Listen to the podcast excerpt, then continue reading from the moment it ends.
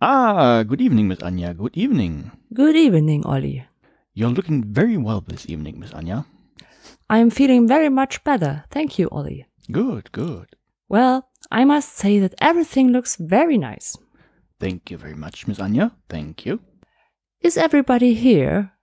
Indeed, they are, yes. They are all here for your anniversary, Miss Anya. All five places are laid out? All laid out as usual. Sir Göran, Sir Joran, yes, he's sitting here this year, Miss Anya. Admiral von Daimann, Admiral von Daimann is sitting here, yes. Mr. Brombach, Mr. Brombach I put round here for you.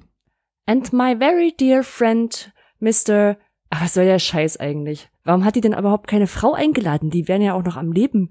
Und ich könnte jetzt so schön noch die Edufunk-Kollegin Tine Nova, Christina und so reinbringen.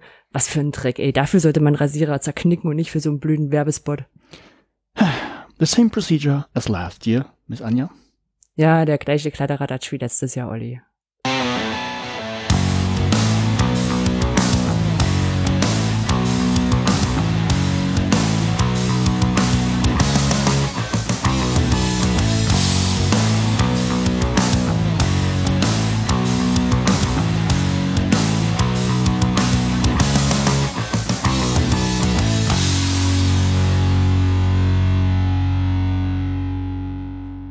Bildung alt entfernen, Folge 12 vom 23. Januar 2019, direkt aus dem Speisesaal der Bildung.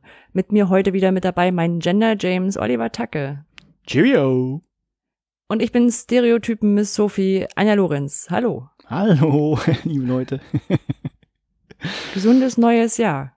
Ja. Ich Gesundes stelle neues Jahr. jedes Jahr, jedes Jahr, also jedes Jahr heißt jetzt, ist glaube ich das fünfte Mal gewesen, dass man hier oben frohes neues Jahr sagt. Und bei uns in der Gegend sagt man immer gesundes neues Jahr. Und dann gibt's ja diesen Sprachatlas. Ja, Und dann steht auch drin, dass das tatsächlich so regionale Unterschiede sind. da gibt's ja bei ganz vielen Sachen. Mhm. Ja, gut. Also frohes neues Jahr. Für mich schreibt alles so viel neu und deshalb bin ich vielleicht noch ein bisschen verwirrt. Ja, Außerdem du sag ich, klingst auch viel wärmer. ich klinge wärmer. Wie kommt Ja. das denn? Bevor wir dazu kommen, äh, gucken wir uns gleich erst noch die Kommentare an. Mhm. Soll ich, soll ich da loslegen? Ich lege Ja. einfach los. Äh, genau, weil ich ja, ich bin angerufen worden von Martin. Und ähm, ja, Martin, äh, ga- ganz witzig, der erste Punkt, äh, Martin hatte etwas mit dem Thema Niemand liest Anleitungen zu tun. Und er dachte eigentlich, er hätte davon bei MinCorrect gehört. Und dann fiel ihm aber auf, dass das erst in der, also bei MinCorrect hat das dann in der nächsten Folge gehört. Da dachte er, nein, das kann irgendwie nicht da gewesen sein. Und dann kam er drauf, ah, es war bei uns. Ja, also das, wir, haben, wir, haben, wir haben Einfluss auf Menschen, Anja. das ist nicht so schlimm, wenn man mit denen verwechselt wird. Nein, ganz im Die Gegenteil. Nähen sind ja da. Ganz im Gegenteil. Das fand er gut. Er hat uns aber auch ein bisschen äh, Kritik gegeben, mit auf den Weg gegeben. Und zwar sind wir wohl mitunter etwas schlecht zu verstehen. Das liegt bei mir daran, oder erstmal bei beiden, dass wir wohl recht schnell reden. Und dann kommt bei mir dazu, dass ich nuschele, was stimmt. Und bei dir kommt dazu, dass du einen Dialekt hast, was das Ganze ein bisschen schwierig macht. Okay, meine Mutter hat jetzt gesagt, dass ich nuschle und aber keinen Dialekt habe. das mit dem Dialekt versuche ich einzuschränken. Manchmal aber auch. Manchmal ist mir aber auch egal, weißt du. Ja, ich, ich versuche einfach, wenn ich dran denke, ein bisschen langsamer zu reden. Ich glaube, dann regelt sich das mit dem Nuscheln auch ein bisschen. Die meisten Podcast-Player können auch in der Geschwindigkeit noch runterfahren. Aber ja, hilft beim Nuscheln, glaube ich, nicht. Nee. Nein, er meinte auch, also grundsätzlich kein Problem, aber wir hatten wohl beim letzten Mal ähm, diverse englische Begriffe und die waren dann wohl schlecht zu verstehen. Okay. Wenn man nicht wusste, dass jetzt gleich englische Begriffe kommen und naja. Wir strengen uns an.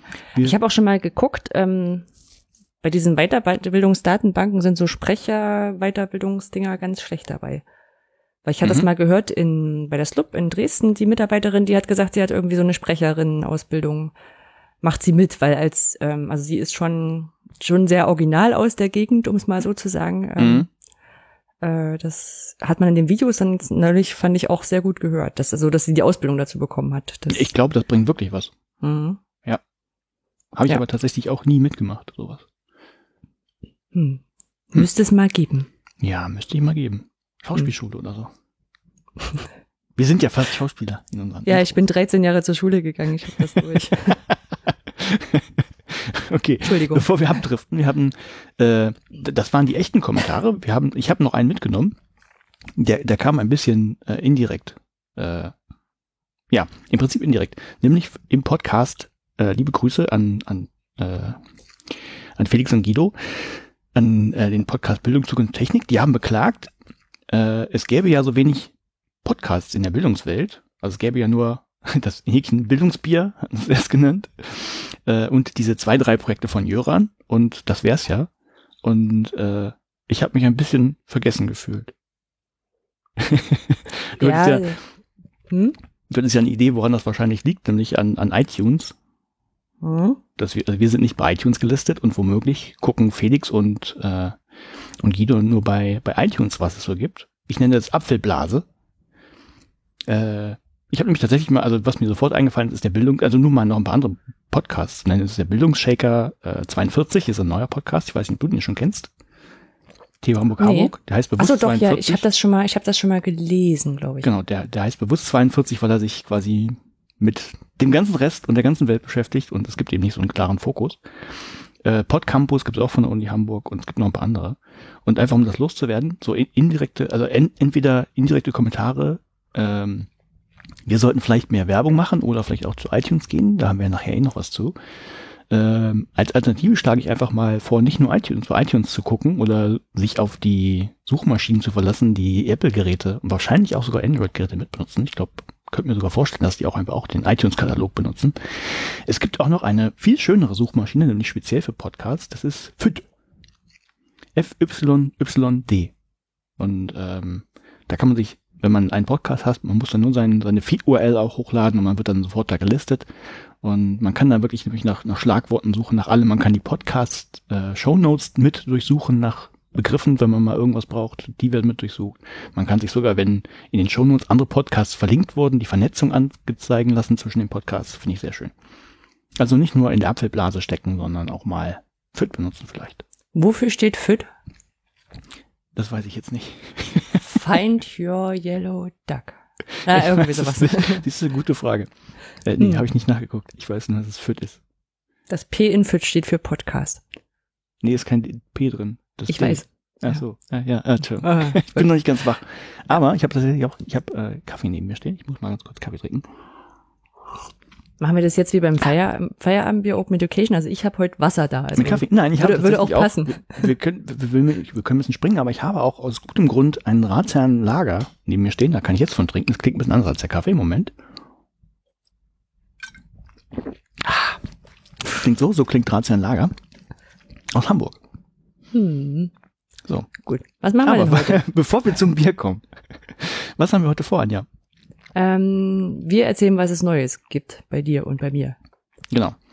Und dann haben wir diesmal drei Paper tatsächlich. Äh, einfach, weil ich, ich hatte eins, das war sehr kurz. Das habe ich genannt Brumm, Brumm, Brumm. Moog dreht sich herum. Und ich bin mir nicht sicher, wie viel es hergibt. Von da habe ich sicher noch ein zweites. Aber erstmal äh, hast du noch eins. Genau, dann werde ich was erzählen über Metriken sind auch nur Meinungen, die sich als Mathematik verkleidet haben. Ein Karneval.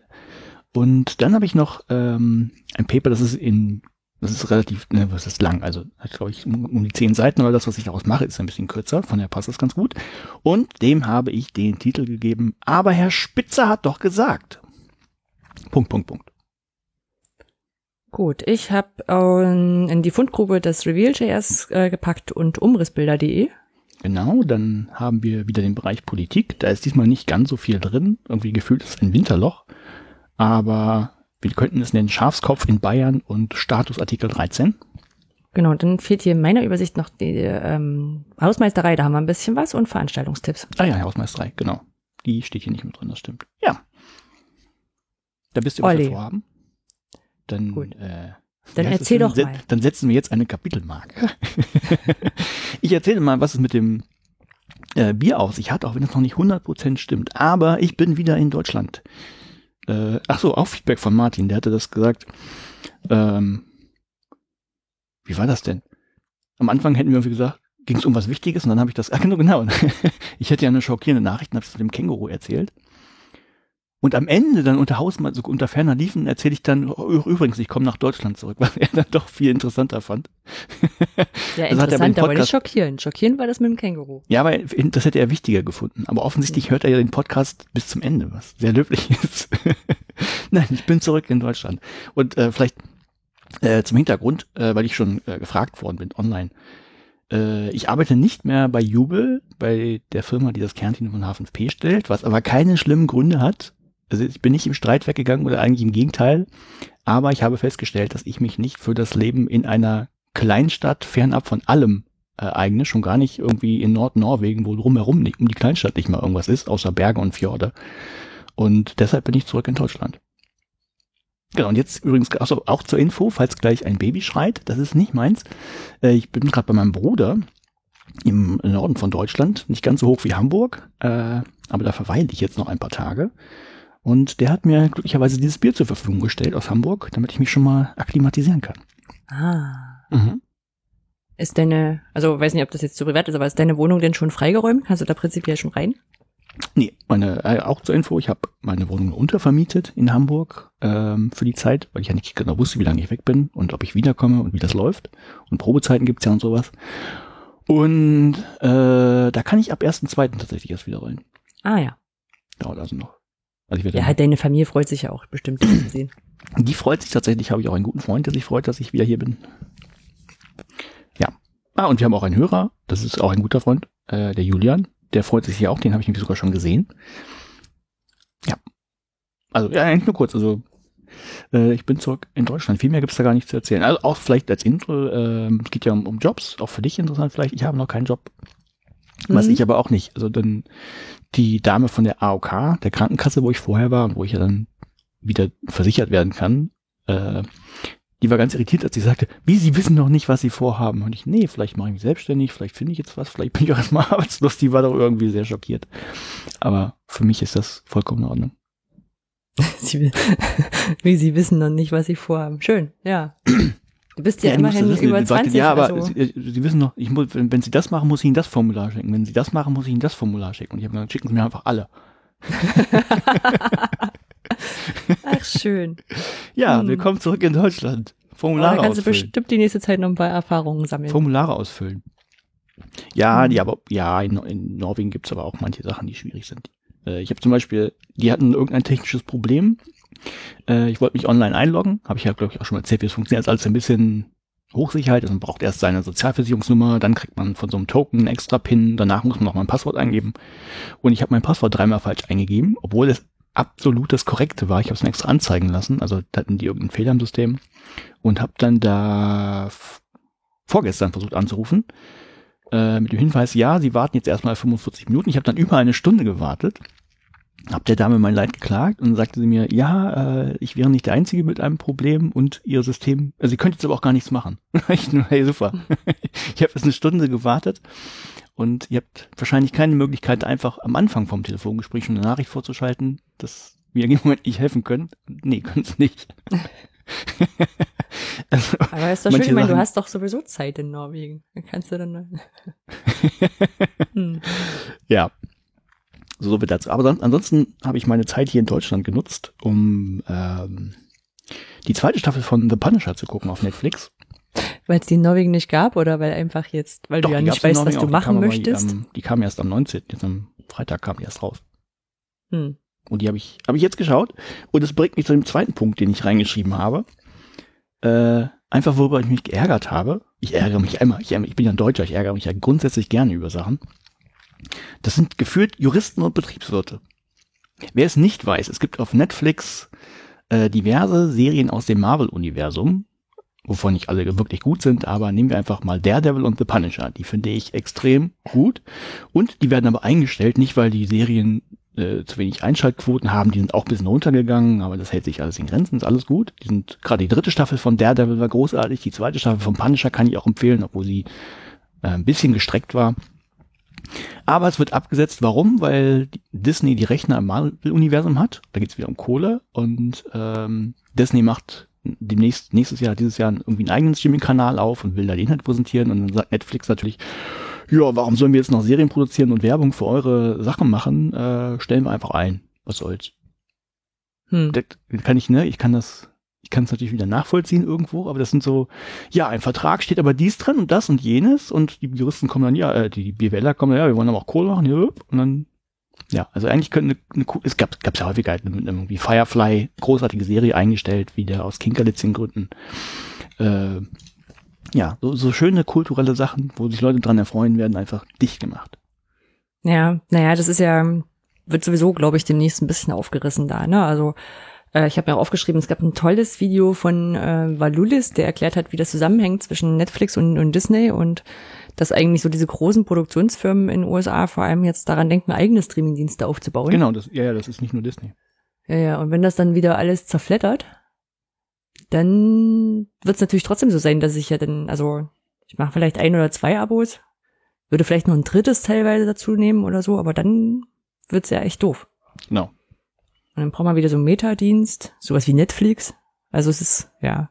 Ja, bis dahin ist der Punisher aber tot.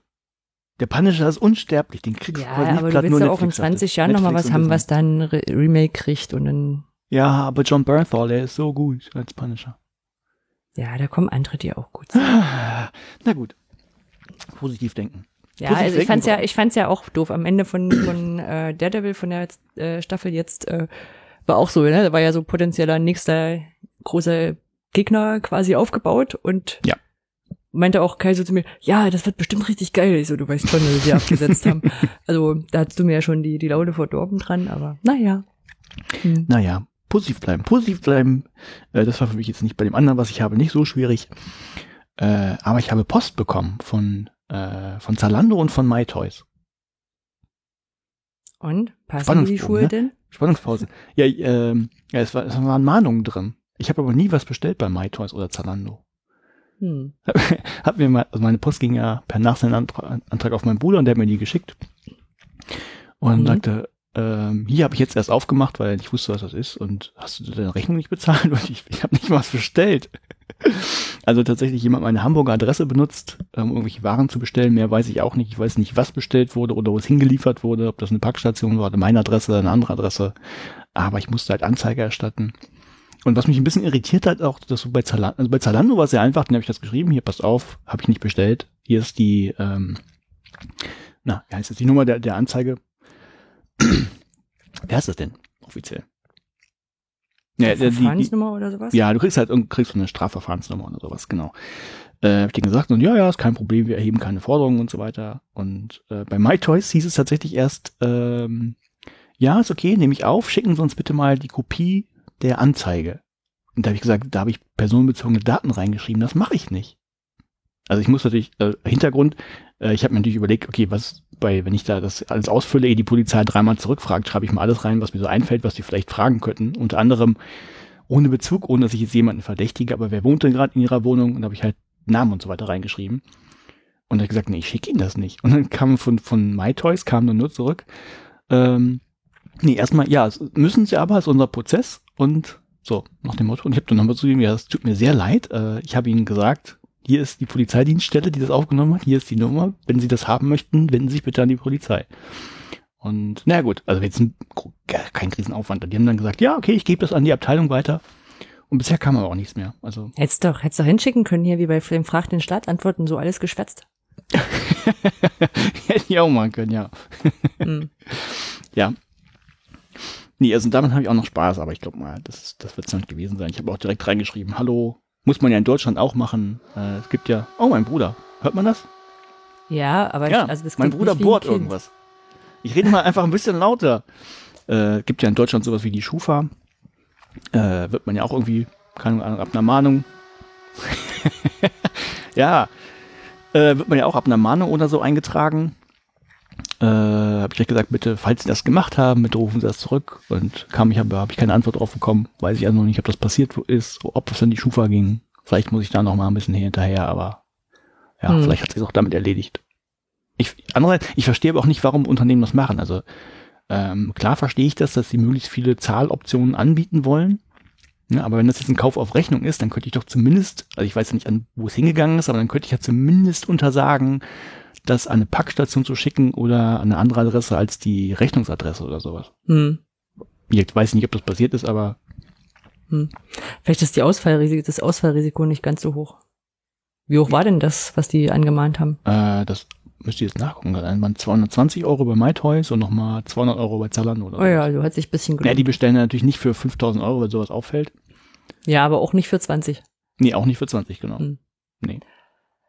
Ja, keine Ahnung. Also ich weiß nicht, ob das das wert ist. Ähm, also A, das Ausfallrisiko aufgerechnet gegen, oh, es bricht jemand die Bestellung ab, weil er nicht auf Rechnung bezahlen kann. Weiß Hm. ich nicht. Naja. Hm. Ja, das habe ich noch als Neues. Und sonst noch was Neues? Äh, ich habe es betitelt, du siehst es ja in den Shownotes, als Olli geht wieder zur Schule. Zur Baumschule. Zur Fahrschule. Nein, Fahrschule, ich habe so viel, ich habe fast alle Führerscheine, die du haben kannst, bis auf die ganz großen. Flugtaxi. Brauche ich nicht. Nein, äh, äh, ich habe mir überlegt, ich könnte mal wieder ein bisschen, bisschen was machen an Weiterbildung und ich habe in letzter Zeit, oder in den letzten zwei, drei Jahren eh so viel gemacht Richtung Maschinenlernen und äh, Webprogrammierung und was man dann nicht alles machen kann. Ich wollte mal was anderes machen. Und ich habe mich auch an, oder ermuntert durch den Soziopod dazu entschieden, äh, einfach ein Akademiestudium an der Fernuni in Hagen zu machen zum Thema Philosophie. Was ganz anderes. Oh, du schweigst. Ja, das ist so in die Begeisterung, wo, so, wo ich sagte so, okay, Nein, also, Netflix also so schlimm. was? Hm, nee, Was, was, ist was so schlimm? okay. Netflix, also so die Angebote, die sonst so in der Gegend rumliegen, um deine Freizeit zu füllen. Ach so, nein, nein, Weiterbildung, ich habe ja eh immer irgendwas gemacht nebenbei. Ähm, nee, weil ich fand, ich fand den Soziopod so interessant, dass ich gesagt habe, ich möchte das auch ein bisschen mehr verstehen. Und das ist Akademiestimmung ist ja jetzt nichts, äh, das heißt ja nichts, dass du einen Abschluss kriegst oder sowas. Das sind jetzt die, also ich belege quasi als Gasthörer diese Philosophie-Sachen, die da jemand ähm, machen muss, der den, wie heißt denn der Bachelor? Kulturwissenschaften oder sowas? Kulturwissenschaften und Organisation, so heißt der Bachelor und da gibt es irgendwie, äh, lass mich lügen, 16 SWS, die die da machen insgesamt. Und die mache ich halt auch und das war's dann. Okay, und äh, Akademie, Akademiestudium heißt, du bist Gasthörer quasi? Und Und das nennen die so, also ähm, genau, äh, du bist, ich bin im Prinzip Gasthörer, also ich krieg auch keinen Abschluss dadurch oder sowas, sondern äh, ich krieg irgendwie einen Schein, dass ich das gemacht habe, den krieg ich, aber sonst bin ich halt als Gasthörer letztlich dazu eingeschrieben. Und kostet halt nicht viel, von daher ist mal was anderes. Mhm. Also was wie eine, also wie eine akademische Weiterbildung wie bei, bei On Campus auch verkaufen, aber Ja, genau. ja. Ich habe geguckt, aber ihr habt kein Teilnahmezertifikat. Ich habe geguckt, aber ihr habt kein Philosophie. Das ist richtig. ich lasse das mal so stehen. Naja, wenn es mehr, um, um mehr, mehr BWL oder Informatik gegangen wäre, hätte ich ja zu euch kommen können, aber habe ich ja, alles schon gemacht. ja. Habe ich genug. Ich wollte gerade sagen, denn ähm, muss man auch immer gucken. Also vielleicht, das ist der Vorteil vielleicht bei Sachen, die man ganz neu anfängt, da kann man wirklich mit den ganz neuen Sachen anfangen. Ne? Also wenn ich mich ab und zu umgucke und dann steht hier das Einführung so und so oder für Fortgeschrittene oder für was weiß ich, bisschen weiter fortgeschritten und dann weiß man immer nicht so richtig, wo man steht. Hm? Macht mal lieber gar nichts und was ganz anderes. Nee, also ich bin ja eh breit interessiert und ich mache jetzt einfach mal ein bisschen Philosophie. Vielleicht höre ich auch, vielleicht sage ich auch, nee, das ist so schlecht organisiert oder so. Ähm, ich habe ja ein bisschen Vermutung, wie es ablaufen wird. Ich glaube, ja, ich krieg da irgendwie so einen Satz, äh, also quasi ein, einen Reader zugeschickt, den muss ich lesen und muss dann dazu vielleicht Texte schreiben oder so, was ja nicht schlimm ist, aber ich glaube, viel mehr wird das auch nicht sein. meine, meine Mutmaßung. Ich kann ja, kann ja dann das nächste Mal berichten, falls ich schon was weiß. Ich glaube, im April geht's erst los. Ja, den, den Vergleich dazu ziehen, ist auf alle Fälle spannend. Ja. So. Okay. Viel mehr habe ich gar nicht zu erzählen. Mehr dann vielleicht das nächste Mal, wenn ich weiß, ob ich arbeite oder ob ich sage, nö, ich werde jetzt Landstreicher oder. Äh, Professioneller Zalando und Toys R Us Beklauer. genau. so, was hast du gemacht? Ich war, also es, es war ja Weihnachten und Silvester in der Zeit jetzt, äh, die wir nicht da waren. Und ich war beim 35C3, bei Chaos Richtig. Communication Kongress zwischen Weihnachten und Silvester. Und es war richtig toll. Habe ich prophezeit. Hat mir sehr gut gefallen. Ich habe extra ja in die Shownotes reingeschrieben für mich. Ich mache mir bewusst keine Notizen, weil ich sonst irgendwie stundenlang erzählen würde und ich nehme jetzt bloß das, was mir spontan einfällt. Also ähm, vielleicht nochmal kurz äh, Recap. Wir haben Karten geschossen, äh, was durchaus äh, nicht so einfach war, weil irgendwie 16, 17.000 Karten, die sie insgesamt hatten, echt nicht so viel waren gegenüber denen, die jetzt da wahrscheinlich hin wollten. Ja, Was ich aber echt auch immer noch erstaunlich finde. Also es war ja beim, der 33C3 war ja noch in Hamburg. Hm. Und oh, ich meine, da waren es, lass mich lügen, 5000, 6000 Karten, die es gab und die waren schon, also ne, die waren, die waren weg und auch offensichtlich haben sie das Kontingent ja riesig aufgestockt jetzt, weil die auch Ja. mehr, Platz haben und trotzdem sind die noch so schnell weg. Also Ja, und das ist ja auch zwischen Schon. Weihnachten und Silvester. Also ich meine, Ja, genau. ja oft andere Sachen zu tun.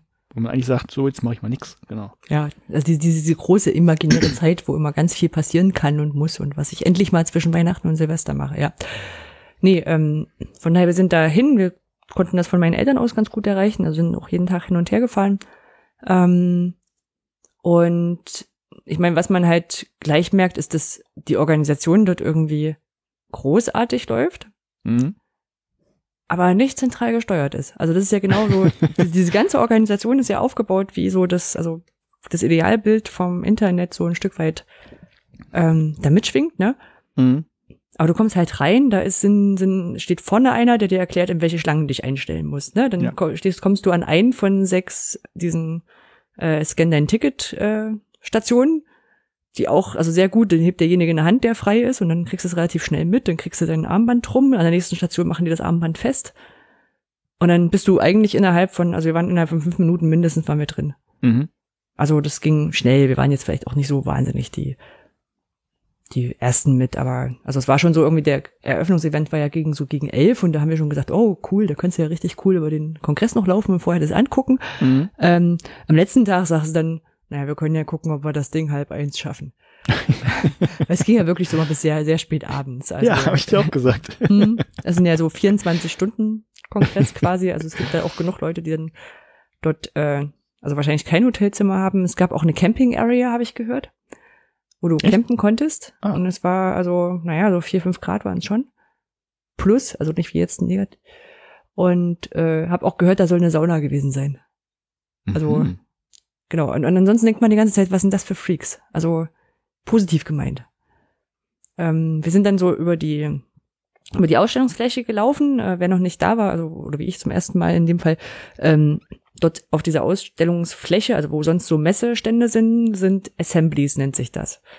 Da stehen wahrscheinlich von Anfang an stehen da Tische und dann kann sich da jeder, der so ein Assembly hat und aufbauen will, baut sich da auf. Ja. Wenn ich das richtig verstanden habe, wird das vorher über dieses Wiki auch organisiert. Ähm, Genau, Also es gibt da so ein zentrales Wiki.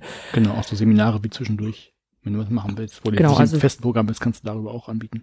Genau, das sind irgendwie diese, einerseits diese, diese lokalen Gruppen vom äh, Chaos Com äh, Computer Club, ne? also äh, Stationen Die Ost, Erfa-Kreise. West irgendwie, genau, die Erfa-Kreise und äh, manchmal haben aber auch Initiativen.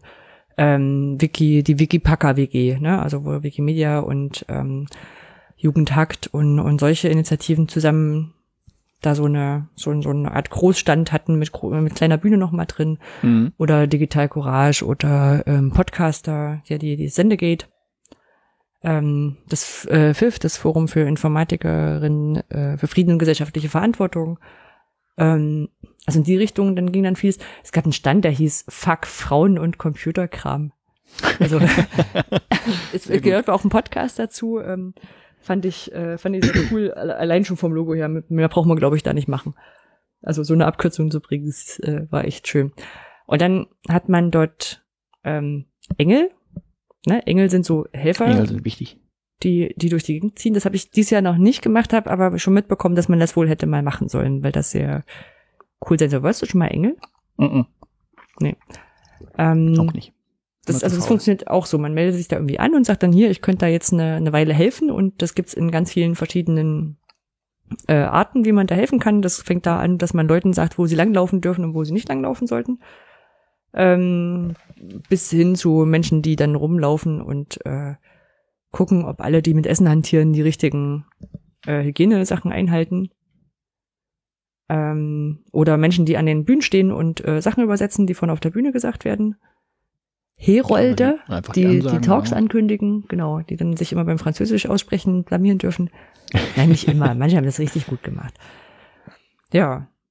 Und ähm, man geht eigentlich so über dieses Gelände, also wir sind gegangen, ganz viele sind mit mit Rollern und mit so Hoverboards und sowas da über das Gelände ge geflitzt. Äh, oder wie, wie der eine Herold meinte, so, willkommen bei den zweiten Leipziger Rollertagen. Und ähm, ja, und dann geht man da halt, es ist komisch zu beschreiben, man geht da halt rum, guckt sich Sachen an. Und nachdem wir das erste Mal rum waren, also ich habe ja gedacht, so, wir kommen da hin und so ganz neue Welt für uns und so, also man versteht so 30 Prozent von dem, was los ist. Aber erstmal haben wir sehr viele Leute getroffen, die wir gekannt haben. Mhm. Also was ich, was ich sehr cool und an vielen Stellen überraschend fand, äh, weil ich, wie gesagt, ich habe gedacht, das ist so, so eigentlich sonst nicht so meine Community, aber irgendwie gibt's da viele Splittergruppen, Gruppen, die sich da ähm, vereinen. Und dann hat man auch irgendwie gleich, also hatten wir gleich so nach dem ersten Mal drüber gehen von, von drei oder vier Assemblies die Einladung, hey, wenn ihr mal irgendwie ähm, Ruhe braucht, eure Geräte aufladen wollt oder so, dann könnt ihr euch auch hier gerne mit hinsetzen. Ne? Also Ja. beim, beim Sendegate Podcast Patin, ähm, die WG Packer WG natürlich, äh, den ähm, das Assembly von den von den Norddeutschen hier. Also das gab so ein gemeinsames Assembly von den Chaos äh, Menschen hier aus dem aus dem Norden, aus Flensburg, aus Kiel, aus äh, Lübeck und so. Mhm. Ja. Und das ist schon schon alles sehr sehr nett. Dann gibt's Das Ja. ist für mich jetzt auch interessant, das von, von dir zu hören, weil ich seit, äh, ich war in Leipzig letztes Jahr nicht und dieses Jahr, also letztes Jahr und vorletztes Jahr auch nicht. Und äh, von, von dem, was du erzählst mit Rollern, also das kenne ich auch nicht, weil es in Hamburg keine Roller gab, mit denen man durch CCH laufen oder fahren ja, konnte. das ist ja auch riesig groß. Also die hatten Genau, genau. zwei, drei, vier, vier, glaube ich, vier, ähm, vier von diesen Messehallen. Und in Leipzig ist auch diese mittlere Halle, wo dann so alles, also die hat, dort hatten die auch Essen und so. Ähm, die ist ja auch relativ weitläufig alles. Mhm. Na, und also wenn du da schon so von Ecke zu Ecke musst, das ist schon, da hast du auch einiges drauf an Kilometern zum Ende. Ja. Ja, ich, Genau. auf der Büchermesse mal, von daher, also die Hallen Ja. kenne ich, aber nicht mit dem Kongress gefüllt. Ja. Die waren auch schön abgedunkelt. Also du musstest nicht als Informatiker dem Sonnenlicht aussetzen. oh, das ist gut. Aber dadurch hat du halt überall auch dann äh, LED-Spielereien oder, oder Mhm. Beamer-Spielereien. Also das war sowieso ganz toll. Es ist also, das ist wohl auch schon in Hamburg so gewesen. Ähm, wenn die dann an, hinkommen und dann ihr anfangen, ihr Zeug aufzubasteln und manchmal haben sie ein Projekt, manchmal haben sie schon was zu Hause gebastelt, bauen das dann auf und irgendwie kommst du dann, kannst du, wenn du nicht weißt, was machen sollst, gehst du einfach rum und guckst, was Neues hinzugekommen ist. Mhm. Also es gab da irgendwie so so große, ich sag mal so, ich weiß gar nicht, was das war, das sah aus wie Eierschalen-Dinger, äh, Figuren, so so Rakete und so, und die wurden unterschiedlich angestrahlt. Kannst du gar nicht richtig beschreiben. Auch so LED-Schlangen und drunter hingen solche solche Klangröhre und wenn die angetipst hast, dann ging so ein Lichtpunkt äh, Punkt durch die LED-Stange durch. Also es ist Hm. abgefahrenes Zeug. und ja, genau, ansonsten halt so ganz praktische Sachen, eben äh, das Sendegate, das äh, geholfen hat bei Problemen, Fragen, wo du auch äh, Podcast hättest machen können. Also Mhm. wärst du dabei gewesen? Ja, Ja, hättest ja auch eine Folge alleine aufnehmen können. Ja hat äh, Tina auch gesagt. Als Revanche. Hm. Aber war halt auch cool, Talk ne? Die hatten Olli. auch so mitten, mittendrin hatten die halt auch so, einen- so, einen- so einen Podcaster-Tisch, der halt gut funktioniert halt mit der Ausstattung, die sie dort hatten. Und Mhm. also, dass das ringsrum den Ton nicht ganz so gehört hast. Ja, das hätte mich auch mal interessiert. Und ähm, konntest auch dazukommen und zuhören, indem du einfach dann eins von den Kopfhörern geschnappt hast und dich äh, dazu gesetzt hast. Mhm. Also und dann zugehört hast. War, war cool. Und äh, krass viele Kinder auch. Also sie hatten ja, Ja, so aber das ist, Kidspace. das ist seit einigen Jahren schon so. Hm. Die haben so ein Kidspace, also von, von Lego über Bau mich irgendwas, äh, bis hin zu hier Scratch programmieren und sowas. Kleine Lötgeschichten. Ähm, die hatten auch so, so eine kleine Kinder, also Kinderstadt fast, also wie eine, wie eine Puppenstudio in groß, also so, dass so, zumindest so Sechsjährige da eine richtige Größe dafür gehabt haben, so mit Schule und mit Friseurladen und so. Er war, war irgendwie abgefahren und ähm, ach so, was, was, was, was dort äh, so ist, also auch schon vorher so war, ähm, es gibt ja die, äh, die, die, die, die Policy, äh, wenn du Fotos machst, musst du jeden gefragt haben, der auf dem Foto drauf ist. Ja, das ist normal. Das heißt, dass du so einmal über die Halle fotografieren Fotos in der Regel nicht siehst oder nicht sehen solltest im Netz. Ja, äh, ich, ich weiß nicht, ob es in Leipzig geändert habe, weil einfach die Fläche anders ist, aber in äh, Hamburg stand immer auf jeden Fall am Eingang schon, hallo, fotografieren ist jetzt erstmal grundsätzlich verboten. Oder Filme Mhm. machen. Also man konnte schon so, was weiß ich, diese Lichter, LED-Lichterschlauch-Dinger, das war alles ungefährlich, ne? Ja, ja, das ist kein Problem, aber wenn sobald da Menschen drauf sind, Oder, oder ich mit meinem Handgelenk, weil ich da stolz war, dieses, dieses ähm, Armband zu haben, was nach Aussagen von vielen total gekratzt hat. Ich finde es jetzt gar nicht so schlimm. Also wenn man das wusste und das ein bisschen weitergelassen hat. Ja. Also solche, solche Fotos konnte man da machen ohne Probleme, aber es war halt wirklich so, also einmal so über die Menge ist nicht. Mhm. Ähm, genau. Und also es ist auch, auch toll, so, so was so zwischendurch so an, an, an Aushängen, ne? Das sind dann so, so äh, Klebepunkte Umfragen, ne? Wie spricht sich's aus? GIF oder GIF? Macht den Klebepunkt hier hin. Oder ihr, äh, Achtung, diese, diese Vögel, äh, Vögel, Vögel sind eine Lüge der Regierung, das sind, äh, glaube ich, so, so, äh, lass dich nicht, lass dich nicht verarschen. Und dann später, dann kam dazu so, äh, Dinosaur Dinosaurier sind eine Lüge der Regierung. Das ist eine, äh, that's a lie. Ne? So, es hat sich irgendwie hochgeschaukelt die ganze Zeit. Ähm, ja, also es war echt cool. Wir haben auch einiges an Vorträgen gehört. Ja, ich Wobei habe ich mein, äh, diverse Sachen dann online geguckt, im, also nicht im Stream, aber auf YouTube und Ja, genau. Also waren ja waren ja viele, du ja auch, die gesagt haben, ja, die Vorträge sind so so mittelwichtig, weil Ja, ähm, sind auch. kann man sich hinterher noch angucken. Ja. Haben wir jetzt auch schon gemacht, aber ich habe auch ehrlich gesagt das Gefühl gehabt, auch nach einer Weile so, ähm, muss ich ja sowieso mal wieder hinsetzen und auch mal so ein bisschen wieder irgendwie die die die Sinne und die Eindrücke so ein bisschen Mhm. sortieren. Dafür ist dann sowas ganz gut gewesen. das ist super. Genau, ich würde nicht zum Kongress fahren, nur wegen der Vorträge, aber ja, genau dafür, gerade um, mal runterzukommen, ist das gut. Ja. Genau. Nee, also war, war echt cool, waren auch alle vier Tage dann da. Hat gefetzt. Genau, und unter anderem war ich bei dem, ähm, es nannte sich Podcast Selbstkritik-Treffen, ähm, Mhm. organisiert von Stefan Schulz und Nicolas Wörl, ähm, die so über, über Formate in Podcasts gesprochen haben oder generell auch so zu, was sind denn, ähm, wie, wie entwickeln sich denn Podcasts, was ist denn gut, was ist nicht so gut und so Mhm. hatten zum Teil auch äh, äh, Mentimeter-Abstimmungen, also wo man halt über einen Beamer und Eingabe über Handy ähm, Meinungsbilder einholen konnte. Äh, war natürlich gefundenes Fressen äh, für die Leute im Raum, da erstmal ihre Eltern zu grüßen und Klassiker. ähm, ja, und, und, und alles damit zu machen, nur kein Feedback zu geben, aber war, war witzig, also passt da rein. Ähm, und da habe ich mir drei Sachen aufgeschrieben, wo ich dachte, könnte man vielleicht für diesen Podcast ähm, vielleicht was überlegen. Schieß los. Ähm, und zwar, also einerseits, das haben wir ja auch schon ein paar Mal gehabt, äh, zu sagen, okay, wir könnten das Service Reading ausbauen. Mhm. Also ich hätte, also ich will nicht sagen, ich tue mich schwer damit, Paper zu finden. Ich habe schon so einen ganzen Stack, aber ich habe das Gefühl, ich bin mehr motiviert, wenn jemand gesagt hat, hey, das fände ich cool, wenn ihr das mal besprecht oder das, das fand ich spannend. So, Hängt natürlich ähm, von den Nachfragen ab. Ja, ist richtig. Also, auch nicht Leute, dich die. Wenn, wenn ihr nicht selbst lesen möchtet, sondern ihr Paper von jemandem äh, gelesen haben wollt, meldet euch. Mhm. Und dann weiß ich aber noch nicht was. Vielleicht hat aber auch jemand außerhalb noch eine Idee. Ähm, beim Bildungsauftrag heißt ja, glaube ich, der Podcast äh, vom Bohemian Browser Ballett.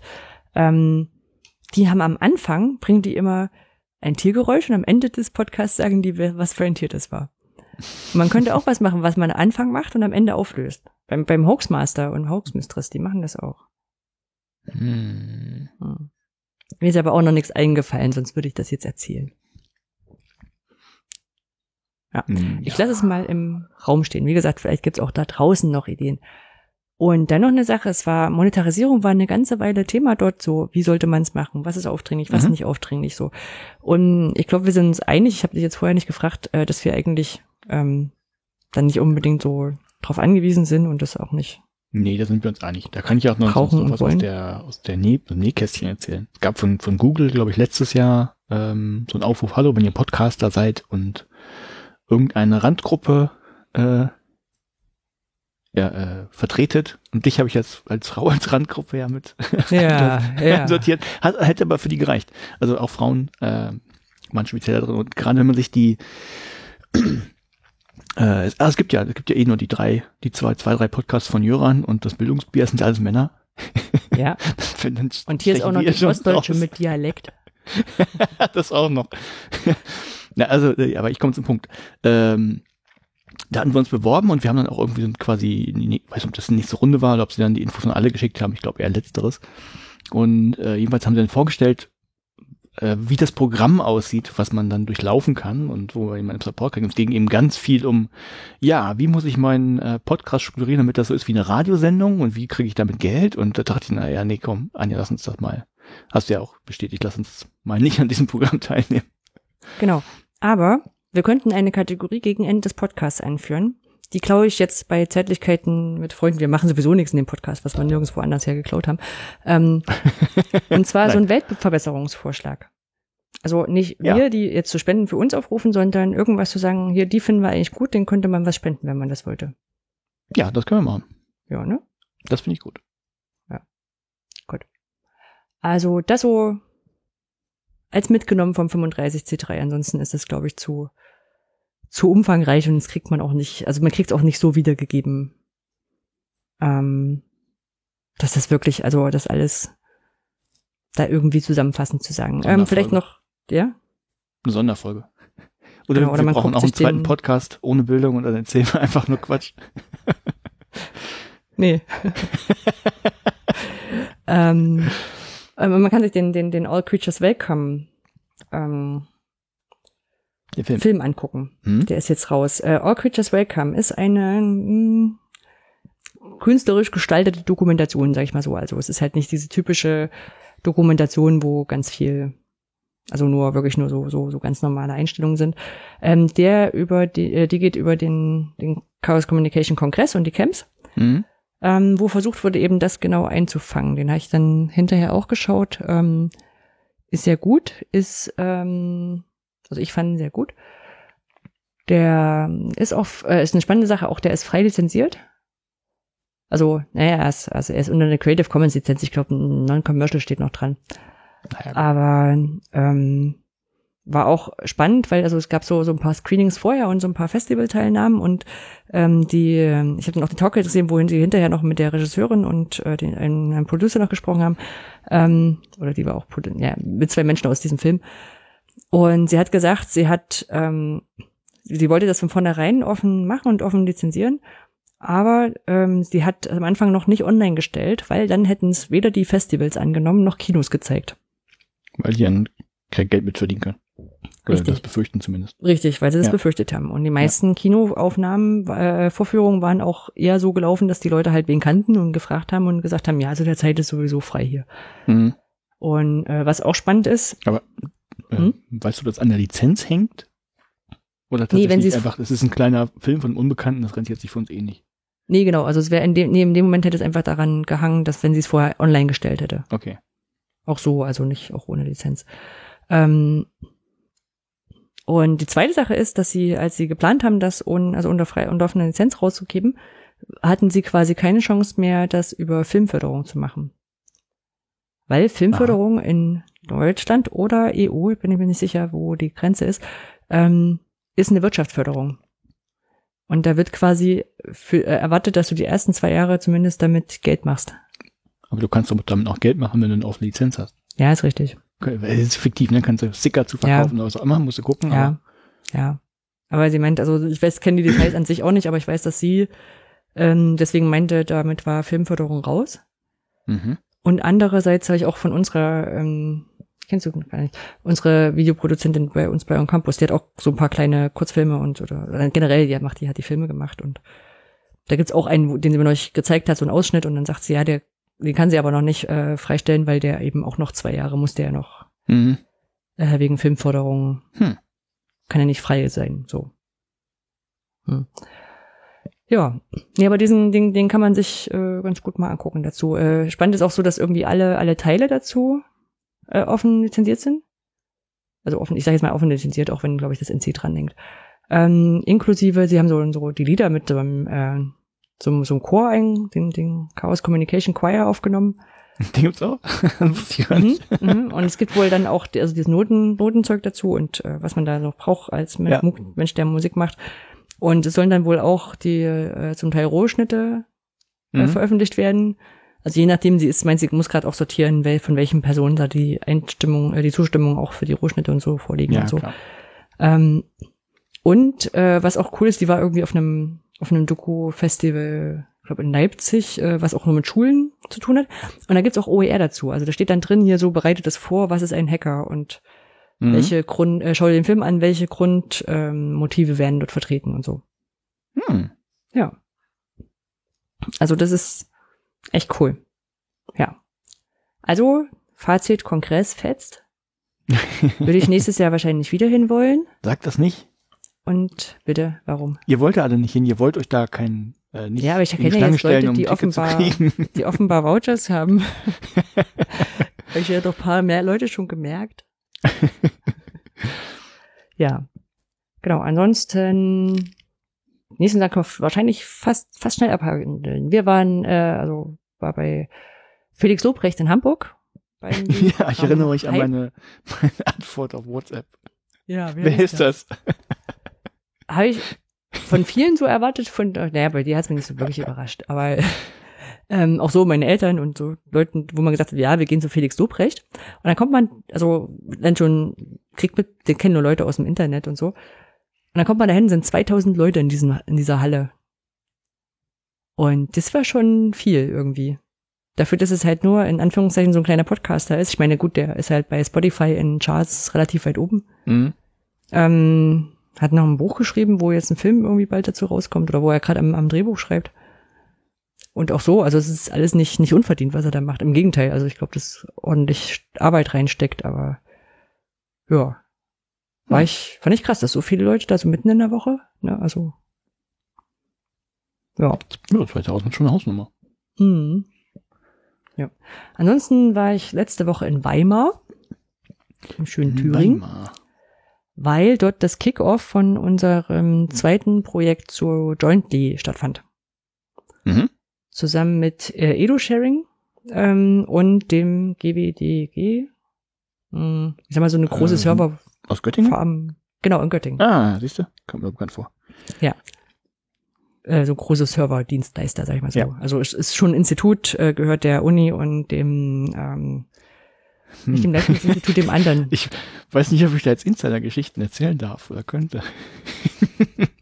Ist ja nicht öffentlich, was wir machen oder was. Nee. Hm? Aber also gehört äh, dem. Nein, aber ich weiß noch Sachen von früher, von der Uni Göttingen. Ich erzähle die einfach nicht. Ich glaube, Ja, die stellen Server und Cluster und Cloud-Krams und sowas alles. Ja.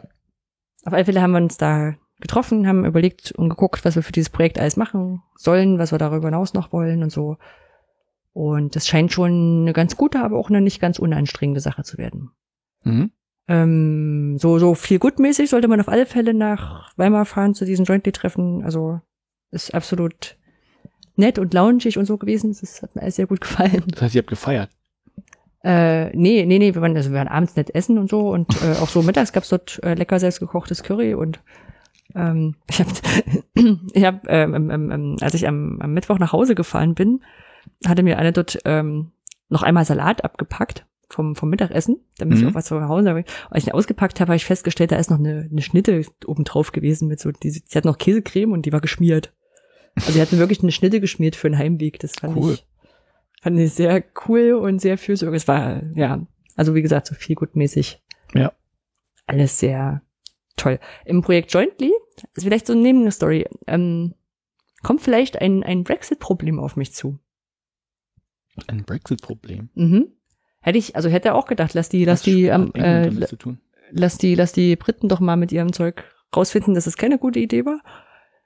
Aber im Projekt Jointly ist vorgesehen, dass wir an der OER 19 Konferenz in Galway teilnehmen. Ah, und dann ist das natürlich außerhalb der EU. Nee, Nee? nee, es ist, es ist nicht so einfach, es nicht. Du musst schon noch einen Weg weitergehen. Ähm, es ist nicht aus, Galway ist in Irland. Ach so, ah. Ja? ja, Eigentlich kein Geografiekenntnisse Problem. und so. Eigentlich kein Problem. Ist Aber- Nordirland, dann ist ja okay. Aber das ist im April. Also wenn der Brexit kommt und er hat kommt, ähm, dann dürfen britische Fluglinien nur noch, also also normal, es ist wohl der Normalfall, dass äh, Fluglinien immer nur von ihrem Heimatland weg oder in ihr Heimatland rein fahr- fliegen dürfen. Eigentlich Mhm. dürfen die außerhalb gar nicht groß rumfliegen. Ehrlich? Mhm. Außer du bist in der EU. In der EU darfst du überall ringsrum fliegen. Ah, ich Wenn die jetzt bei, bei SAS, weil SAS auch von zum Beispiel Kopenhagen. Mhm. Ah nee, das ist ja, die sitzen ja, ich weiß nicht, wo die sitzen. Kann sein, dass die nicht in Norwegen sitzen. Norwegian sitzt in Norwegen. Ach, deshalb gibt es so wenig Flugverbindungen von Norwegian. Jetzt verstehe ich es langsam. Ah, Mhm. ja, das Mhm. ergibt Sinn. So, und wenn jetzt, wenn jetzt, also Ryanair fliegt zum Beispiel sehr häufig von Hamburg nach Dublin, aktuell. Mhm. Ryanair ist aber wohl britische Fluggesellschaft. Ich habe auch immer gedacht, die sind ihren. Ähm, und wenn der Brexit kommt, fliegt Ryanair nicht mehr von Hamburg nach Dublin. Oder darf es nicht mehr fliegen So erstmal. wie ich das gehört habe, möchte man auch nicht mit Ryanair fliegen. Das ist ja die zweite Frage. Also wenn du nicht so viele Alternativen hast oder dann nur mit Ja, sechs Stunden Aufenthalt in Amsterdam. Ja. Genau. Und deswegen, ähm, ja, müssen wir jetzt erstmal gucken. Also Hm. ich habe jetzt äh, geschaut, es kann sein, dass es eine Verbindung gibt, die ähm, die ohne, ohne britische Flugmaschinen, äh, Flug, Flugverbindungen auch noch relativ günstig hinkommt. Aber ich habe mir vorher keinen Gedanken drüber gemacht. Nee, stimmt. Hm. Naja, also mal, wird spannend. Ich muss erst mal gucken, ob wir da angenommen werden und falls nicht, ob wir dann hinfahren wollen. Ja. Hm. Danke, Äh, England. Danke, England, für nix. Das Blöde ist, das ist dann so ein, so ein 50-50, also muss man dann, könnte man pokern und sagen, ja, vielleicht wird das nochmal verlängert, die Frist. Dann macht es keinen Unterschied. Und wenn sie aber nicht verlängert werden, äh, werden, dann kriegen alle das mit. Ja, Ja. also dann Ja. irgendwie, ich hatte es auch mitgekriegt, weil äh, auch Valulis nochmal so ein Video gemacht hatte, ähm, eben genau zu diesem, diesem, nee, nicht Valulis, ähm, Reik Andersen, ähm, zu dem, zu dem Problem. Mhm. Und äh, Ryanair hat wohl schon in ihren Dokumenten drin stehen, ja, wenn das jetzt mit dem Brexit kommt, dann wird das Ticket leider nicht erstattet. Hm, höhere Oh, Gewalt. das ist eine gute Idee. Ja. Hätte ich genauso gemacht. Ja, Hm. und vielleicht noch als ein Punkt. Äh, wir waren letzte Woche bei der, letzte Woche eine bei der Sumo-Bot Competition. in Ich Fabian erinnere mich. Lübeck. Am Samstag muss das gewesen sein. Am Genau. Rückflugtag. Genau, also die, äh, man, man baut Roboter, maximal anderthalb Kilo schwer, kein, keine Pyro, keine, keine Flüssigkeiten, also alles, was im Flugzeug auch gilt. Und ähm, der muss äh, sich selbstständig bewegen, also muss in Bewegung bleiben. Verloren hat man, wenn man von der Bühne geschubst wird, also von der Bühne fällt oder geschubst wird. Und ähm, ja, oder halt bewegungsunfähig ist. Und dann sind die in Teams gegeneinander angetreten, war sehr unterhaltsam. Ja, glaube ich auch. Ich glaube, ich würde dann überlegen, was kommt man machen. Also ich könnte erstmal so ein Ding bauen. Gibt es Gewichtsbegrenzungen? Anderthalb Kilo. Ah, okay. ah, hast du gesagt, ja. Ich gesagt, bau einfach ein Ding, das eine Tonne wiegt, das kriegst du nicht runter. Mhm. nee, die hatten auch einen, das war so, ein- so ein kleiner Leichter, der, also der sah, sah super schön aus, hat sich super agil bewegt, aber also der hätte keine Chance gehabt. Ja, Ja. ich glaube, das sind fast wie beim Sumo selbst. Ja, ja. Nee, Ja. aber das war sehr cool. Und in der Pause hat äh, ein, ein Metalcore gesungen. Ein Die- Metalcore. Ja, es war gibt Blind den äh. Doom, Doombirds heißen die. Äh, gibt's mehrere Chapters, also auch einen in Lübeck. Und es steht auf der Webseite, ja, kannst hinkommen. Äh, wenn du, wenn du große Arrangements erwartest, such den anderen Chor, gibt's ganz viele. Wir singen Metal und wir singen es laut. Und Mhm. richtig ist uns egal. Aber echt, echt, echt cool. Ja. Hm. Genau. Und ansonsten, ja, werde ich mir der nächsten Zeit wohl einen neuen Laptop kaufen müssen.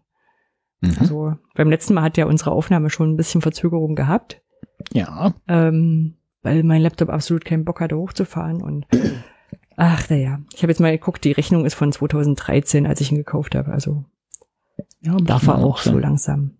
Ja. Aber ist gar Was nicht so wolltest du fragen, einfach. Ah, ich habe schon geguckt, also hier mit, ähm, naja, filter mal nach allem vor und was haben wir dann ich, äh, auf, auf so verschiedenen Plattformen? Ist als erstes rausgekommen, äh, ein Windows Surface, wo ich dachte, nee, es fühlt sich nicht richtig an. ich weiß nicht, also ich, das hier ist jetzt ein Lenovo ThinkPad, was ich habe, damit war ich eigentlich die ganze Zeit ganz gut zufrieden. Hm? Und ich frage, weil mein, mein Bruder sich auch gerade mal einen Laptop gekauft hat. Da ist jetzt ein Apfel drauf. Und Hm. das erste, was er gemacht hat, ist mich anzurufen und zu fragen, äh, ich, ich kann nicht mehr drucken. Weißt du, wie ich meinen Drucker an den Apple-Rechner anschließen kann? Ja, also, Weil das wohl mit, äh, keine Ahnung, wie heißt das? Ich weiß das ja alles nicht. Airprint oder sowas? ah. Es geht bestimmt alles ganz einfach, wenn man das einmal verstanden hat in der Ideologie. Ja, ich bin mir nicht sicher. Ich, ich glaube, der Drucker muss das Protokoll unterstützen oder muss es halt per Kabel machen und es geht nicht einfach übers WLAN. Ja. Bin ich aber, weiß ich nicht, wenn ich das Falsches sage und irgendjemandem, der einen Apfelhut aufhat, auf die Füße trete. Hm. So habe ich es Ah verstanden, als er dann rausgefunden hat, wie es geht. Ja, es war auf alle Fälle vom, vom ersten zweimal googeln war es jetzt nicht mit, äh, ach so, das ist der, den man gerade haben muss, ich kaufe den einfach. Also so, sowas nicht. Also auch, kann auch gerne wieder klein sein. Ich glaube, das hier ist ein 11 Zoller.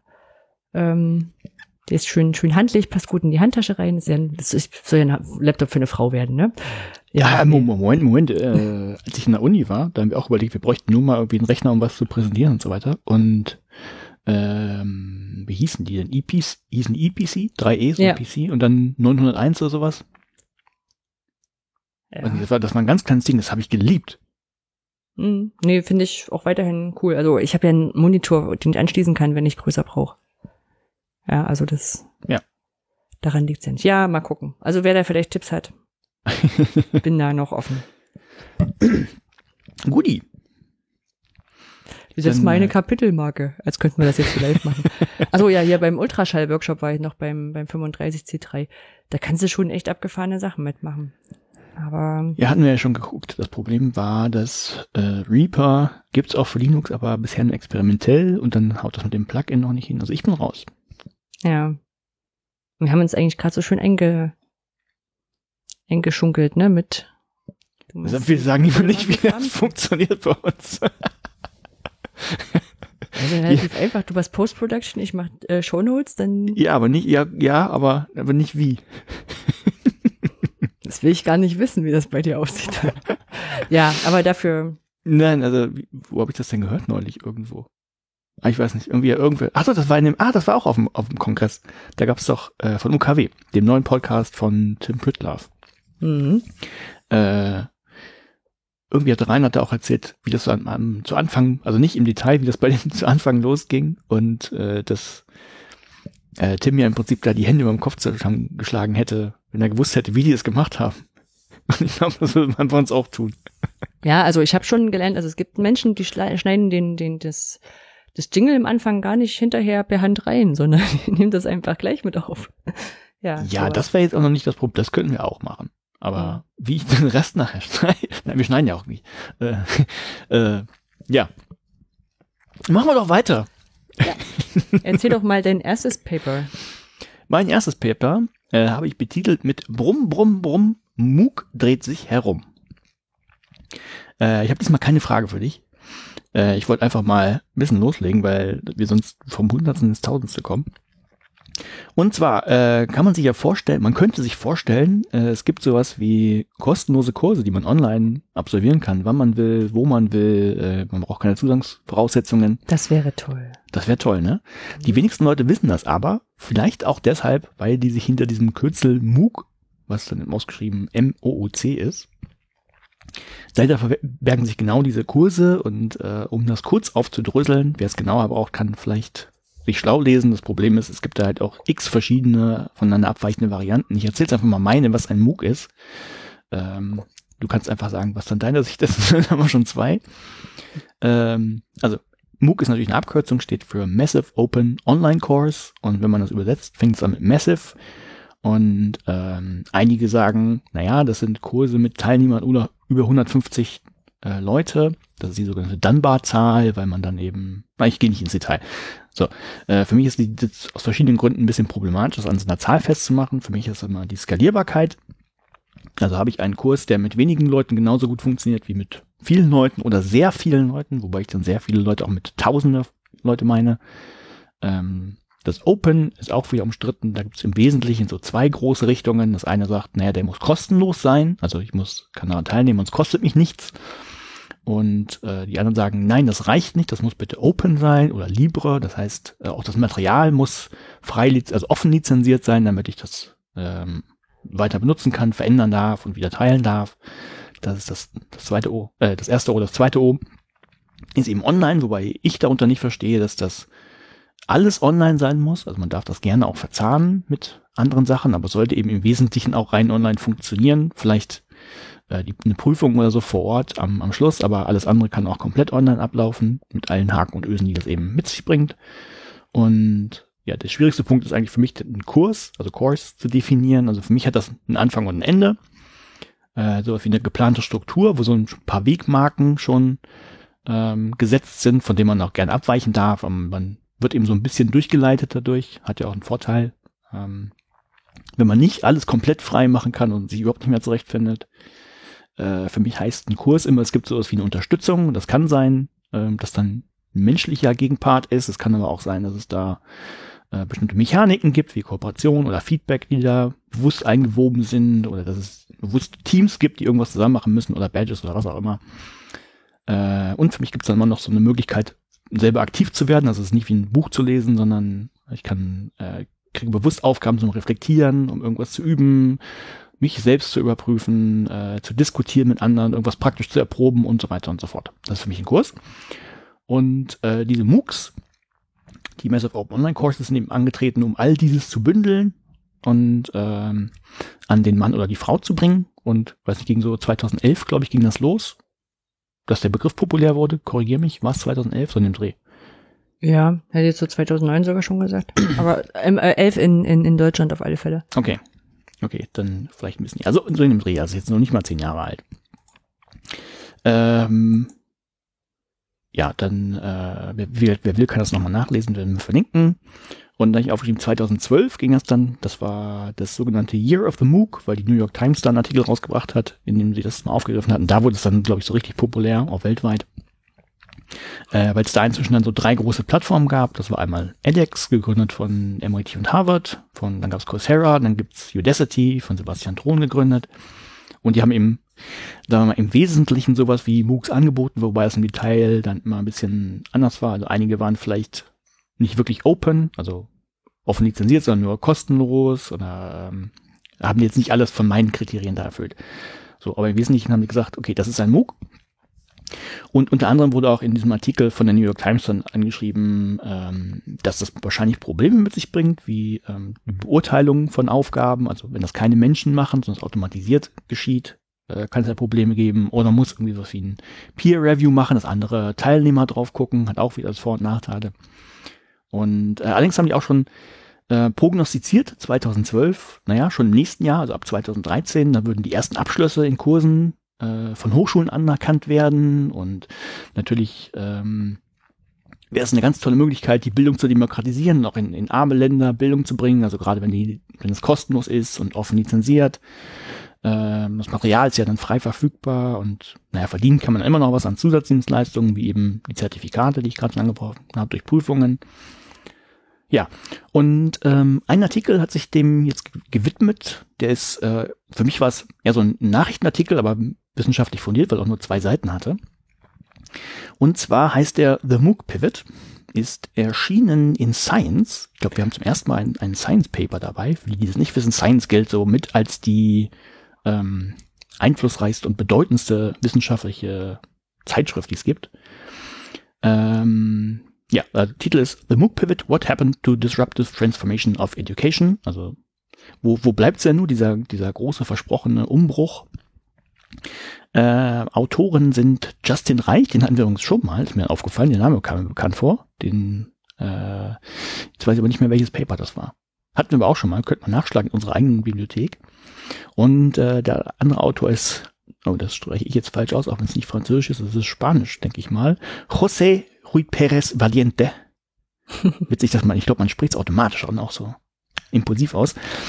Ja, erschienen in Science am 11. Januar 2019, also letzte Woche, vorletzte Woche. Das ist cool, den habe ich äh, gesehen. Also ist durch, äh, das wird da bei mir durchgekommen und ist bestimmt noch bei meinem Handy oder so äh, in einem Tab offen. Siehst du, Service Reading für dich. Sehr schön. Genau. Sehr gut. Das äh, Lizenz ist Sci-Hub. so, was, also was haben die gemacht? Ist, wie gesagt, ist jetzt ähm, eher ein Nachrichtenartikel, äh, wissenschaftlich fundiert. Die haben Häkchen nur eine deskriptive Datenanalyse gemacht. Das heißt, die haben sich nur so, so einfacher, im Prinzip zählen, messen, wiegen. Die haben sich Daten aus diesen, aus verschiedenen Kursen angeguckt und ähm, die ausgewertet, also ohne große Hypothesen aufzustellen, sondern einfach nur geguckt, was ist denn da und das mal aufgeschrieben. So, äh, Grundlage waren ähm, alle Kurse von MIT und Harvard University. Also das ist die, habe ich gerade erwähnt, das sind die, die edX gegründet haben und deren Kurse von diesen Universitäten, die laufen eben auch auf edX. Und die haben sich alle diese Kurse zwischen Oktober 2012 und Mai 2018 angeguckt, also rund fünf, sechs Jahre. Äh, das waren insgesamt 261 Kurse. Vielleicht auch ganz interessant mal zu wissen, wie viele Kurse es da gibt. Und in Summe waren das 565 Durchgänge, weil Kurse natürlich auch nicht nur einmal laufen, sondern man kann die ja auch, also die haben das, ähm, äh, gibt es ja als Selbstlernangebot, also die sind irgendwann frei verfügbar und die haben das halt getaktet immer wieder von vorne äh, gestartet mit ein bisschen Betreuung. Also Na, wie es halt bei Semestern sonst auch so ist, bei Lehrveranstaltungen. Genau, genau. also 565 mhm. Durchgänge. Insgesamt 5,6 Millionen Lernende, also eine riesige Zahl, ähm, die dann in Summe 12,7, also es gab 12,7 Millionen Kurseinschreibungen. Also kann man sagen, im Schnitt haben die sich zwei und ein bisschen äh, mal in so einen Kurs eingeschrieben. Das ist nur der Hintergrund. Die haben sie sich angeguckt, die ganzen Zahlen, die es da gab. Äh, ist jetzt auch nicht so viel, es ist so im Wesentlichen, wie viele Leute waren das und wann waren die da drin. Also ist jetzt nichts Tiefgehendes. Äh, aber es war ganz interessant. Also das Erste, was sie festgestellt haben, das ist jetzt auch nicht ähm, ja, so neu, dass die Kurven gibt es auch von anderswo. Äh, zum Beispiel von Katie Jordan, das ist so diese typische Abbrecherkurve. Ich, Abbrecher setze ich gleich wieder ein Häkchen. Ich glaube, das haben wir auch schon mal irgendwo erklärt, dass man dass nicht jeder, der sich an so, bei so einem Kurs anmeldet, überhaupt vorhat, den bis zum Ende durchzumachen oder ähm, überhaupt einen Abschluss zu machen und sowas. Von daher ist es nicht immer alles ein Abbruch. Aber auch da kam eben raus, dass ich im Prinzip von den Leuten, die sich alle angemeldet haben für so einen Kurs, haben in der ersten Woche, wenn es dann wirklich losgeht, nur noch 50 Prozent da sind und es wird dann halt über die nächsten Wochen immer weniger. Ähm, also wenn es in Wochen getaktet ist, sonst halt andere Zeiteinheiten. Ähm, also das, das ist noch nicht, nicht, nicht das Neues. Ähm, konnten sie aber auch eben bestätigen, was es aus anderen Studien gab. Dann haben sie sich das mal für einzelne Personen angeschaut. Also ähm, wie sieht denn die Teilnahme im Zeitverlauf von einer Person aus? Also wie viele Kurse belegt die? Und im Prinzip haben sie herausgefunden, äh, wenn sich jemand angemeldet hat, ist der im ersten Jahr irgendwie noch aktiv und schon im zweiten Jahr macht der kaum noch was, vielleicht auch schon gar nichts mehr und es geht dann auch immer weiter runter. Also derselbe Kurvenverlauf. Also im ersten Jahr wird noch viel belegt und dann wird es auch immer weniger. Ne, ohne, ohne Hypothesen, woran das liegen könnte, könnte man natürlich jetzt aufstellen, naja, vielleicht gibt es mehr Plattformen, sind woanders hingegangen oder, oder, oder. Aber es ist zumindest erstmal das, was sie festgestellt haben. Dann ähm, Einschreibungen insgesamt. Also ähm, wie, wie sind die denn im Zeitverlauf so gewesen? Und eben auch von 2012 bis, bis jetzt zum Ende, 2018 im Prinzip. Also angefangen hat das im ersten Jahr 2012 mit 200.000 Einschreibungen in Kurseinschreibungen. Auch schon eine ganze Menge. Und dann gab es erstmal, weil es ja auch diesen Riesenhype gab, einen Riesenanstieg bis 2015. Das ähm, waren dann so rund et etwas mehr als 1,5 Millionen und ähm, so in den letzten zwei, drei Jahren stagniert das aber so auch, stagnierte das auf, auf nur einer Million Teilnehmern oder Einschreibungen, nicht Teilnehmern. Ähm, auch mal ganz interessant zu wissen, also das äh, bestätigt immer so ein bisschen das Gefühl, dass es so einen Hype gab, alle melden sich an, wahrscheinlich auch genau da Leute aus dem Bildungsbereich, die sich das nur mal angucken wollten, wie geht denn das, wie funktioniert das, ohne so einen Kurs abschließen zu wollen, da hat man auch wieder so einen Grund, warum es da eben diese Häkchen-Abbrecherquoten gab. Ja, da zähle ich mich durchaus dazu. Ja, ich mich, ich mich selber mhm. auch. Ich bin da wahrscheinlich auch. Äh, nee, bei Ethics habe ich damals nichts gemacht, aber äh, wahrscheinlich bin ich da woanders genauso mit drin. So, ähm, was sie auch mal geguckt haben, weil es ja immer so, naja, äh, wir machen, die, die Idee war ja, wir machen alles kostenlos und verdienen dann mit den Zertifikaten oder so. Da haben sie mal geguckt, wie viele Zertifikate gibt es denn überhaupt? Ich weiß gar nicht, darfst du sagen, oder weißt du überhaupt, wie viele von, von Teilnehmern überhaupt noch ein Zertifikat machen, wenn ihr Zertifikate habt? Ähm, ich glaube, wir landen etwa bei den Zahlen, die sonst, sonst heißt ja immer so, zehn Prozent schließen ab. Mhm. Ich glaube, da landen wir auch etwa, wobei wir ja, ähm, dadurch, dass wir es hinterher offen stehen lassen, ähm, haben ja, wir das nicht mehr so im Blick. Ne? Ja. Also das ist so die, ich weiß noch irgendwie, der OER-Fachexpertenkurs, da haben, glaube ich, 25 Prozent alles gemacht und mhm. das war echt viel. Also so, so im, im Schnitt. Ja, ich müsste nochmal nachgucken. Ich glaube, ich glaube, hier, hier meinen sie tatsächlich sogar noch bezahlte Zertifikate. Das gibt's ja bei euch mhm. nur ganz vereinzelt. Ja, aber nee, gut. Also, nee, genau. Nee. Ähm, also im Prinzip ist das ein vergleichbarer Kurvenverlauf. Also es gab auch am Anfang, also es ist nicht, nicht, äh, ist nicht ganz der gleiche wie bei den, den Einschreibungen, äh, aber es ist ähnlich. Also es gab im ähm, das Top-Jahr war zum Beispiel 2014, da gab es dann äh, 75.000 Zertifikate bei äh, 1,5 Millionen Einschreibungen in dem Jahr, also ungefähr 5 Prozent. Und im Prinzip 2017 das gleiche. Also da gab es, äh, wie gesagt, so eine Million Einschreibungen und dann 20.000 Zertifikate. Ich, ich glaube, es waren bezahlte, stand glaube ich gar nicht dabei, aber ich tippe mal, dass es bezahlte Zertifikate waren. Und also um die 5 Prozent tatsächlich nur. Ähm, das haben sie festgestellt. Und äh, was auch ganz interessant war jetzt mit diesem Blick auf, äh, auf die Idee, wir, wir tun damit der Welt was Gutes. Also ärmere Länder ähm, können ähm, oder Menschen aus ärmeren Ländern können sich jetzt tatsächlich kostenlos weiterbilden und, und was lernen. Äh, also mal gucken, wo kommen denn die Leute her? Ich weiß jetzt nicht genau, wie sie es festgestellt haben, das stand leider nicht drin. Ich weiß, in Lübeck wird das ja zum Beispiel gar nicht erhoben. Also nur freiwillig, wenn man, wenn man das möchte. Vielleicht haben sie es über die IP-Adresse gemacht, muss ich jetzt mutmaßen. Ähm, aber es, es gibt äh, also im Prinzip melden sich die meisten, also überdurchschnittlich häufig aus den Ländern an, die eh schon wohlhabend sind und schon ein gewisses Bildungsniveau haben. Ja, es, gibt, es gibt so einen Human Development Index der Vereinten Nationen und das ist so eingegruppiert in äh, vier Klassen, quasi sehr wohlhabend, wohlhabend, nicht so wohlhabend und arm.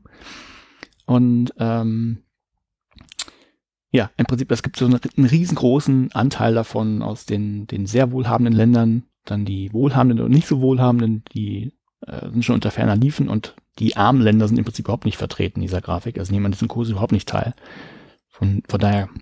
Ja, du brauchst Also- trotzdem die Infrastruktur dazu und auch so die, ich sag mal, die Strukturen auch in deinem Arbeits- oder Lebensalltag, ähm, die das zulassen. Das brauchst du, du brauchst noch ganz viel. Du musst erstmal auch dann davon wissen, dass es sowas gibt. Ne? Dann sind die Kurse häufig auf Englisch. Englisch musst du schon auch noch sprechen. Also so, klar, gibt es ein paar Hürden. Ähm, Ja. Genau, das, das waren ja auch immer nur, das haben wir ja wirklich deskriptiv festgehalten. Also so sieht's aus. Die Schlussfolgerung, die sie dann daraus gezogen haben, oder die Konsequenzen, was die dann die, die Anbieter daraus gezogen haben, ähm, ja, also das erste, was, was ich gerade gesagt habe, ist dieser Ansatz, akademische Kurse für nicht akademische Zielgruppen, sagen wir mal in, in Klammern in ärmeren Ländern anzubieten, das hat überhaupt nicht funktioniert. Also dummerweise, das, das, ich glaube, das ähm, Jörn Lovischach erwähnt das auch immer, dass das eben dieser Matthäus-Effekt ist, die die eh schon was eben, äh, wie heißt denn das offiziell in der Bibel? Äh, wer hat dem, dem wird gegeben oder sowas? Ja, Also mit, eh meinem, schon- mit meinem Laienwissen hätte ich es jetzt genauso formuliert. Ja, ich hoffe, es kommt hin. Ähm, also wer eh schon, ähm, sagen wir mal, auf der akademischen Leiter ein bisschen höher steht, der, der nimmt dann auch daran teil und die anderen eher nicht. Also ne, man könnte ja fast sagen, so die, die, die Schere geht noch ein bisschen weiter auseinander. Ähm, so wenn man jetzt aus der Sicht der, der Anbieter denkt, eben Coursera und Udacity und edX, ähm, die das ja nicht irgendwie aus, aus Stiftungsmitteln machen, sondern mit Geld verdienen müssen. Also für die sind dann letztlich äh, doch Angebote an für Einwohner wohlhabende Länder viel Gewinnversprechen. Ne? Und da sieht man ja auch, auch was da passiert. Ne? Also, ähm, ich weiß gar nicht, wer angefangen hat, ich glaube, es war Coursera, aber es ging ja irgendwann davon los, dass die Sachen dann doch nicht mehr offen zugänglich waren, sondern ähm, zumindest der Zugang beschränkt wurde und das ging ja immer weiter bis hin zu, so jetzt ist es gar nicht mehr frei zugänglich, sondern es ist einfach ein Bezahlangebot. Und also implizit, das ist jetzt das, was ich da rausgelesen habe, was jetzt in dem Artikel nicht drin stand, aber sagen die sich vielleicht auch, naja, wir schaden ja kaum jemandem. Also wenn die Inhalte eh nicht genutzt werden, wenn sie offen sind, dann können wir sie auch, auch dicht machen und zumindest wir noch davon was haben und irgendwie die verkaufen.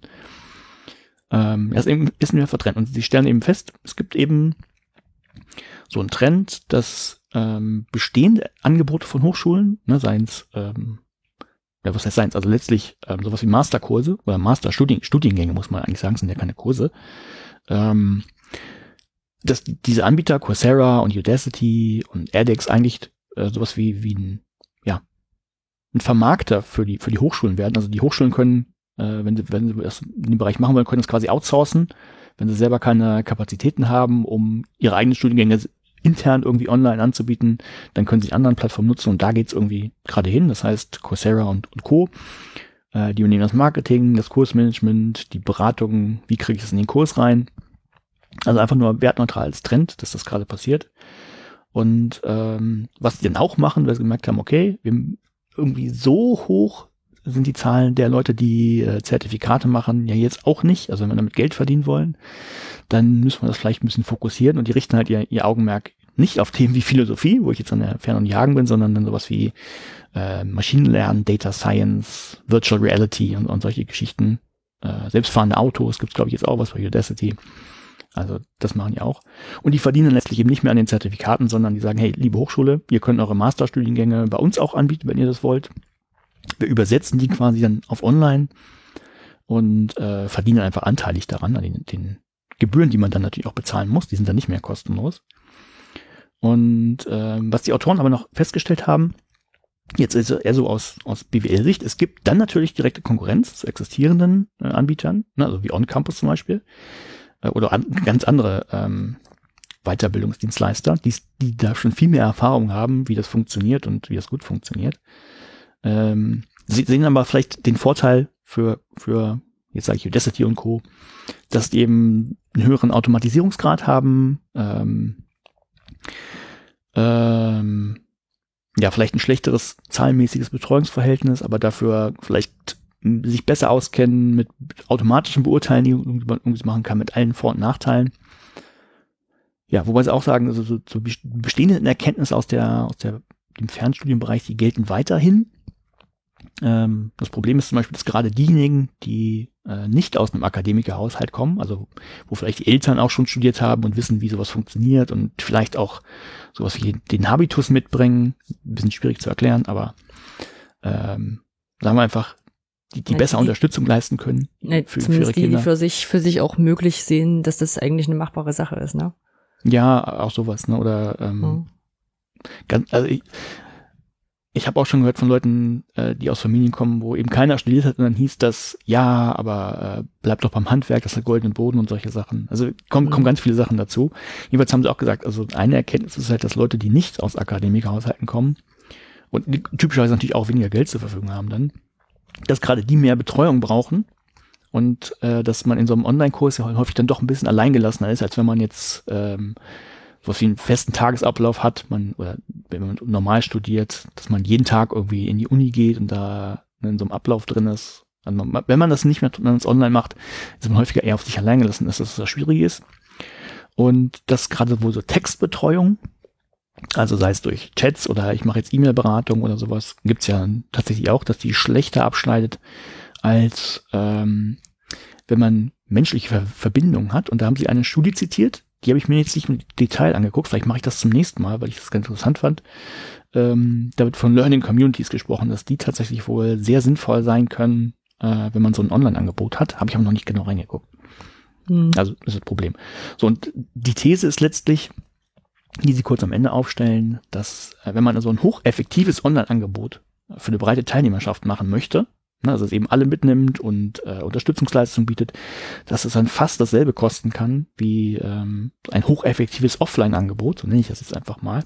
Einfach, ähm, weil es eben klar, was dann die Sachen automatisiert, ne? du hast Videos, da muss keiner mehr vorne stehen, der irgendwas erzählt, äh, kannst andere Sachen ähm, digital abbilden, aber dafür musst du halt dann in Betreuung äh, mehr reinbuttern, weil die fehlt. Das ist so zumindest die These, die sie aufstellen. Ob das stimmt, kann ich jetzt nicht sagen.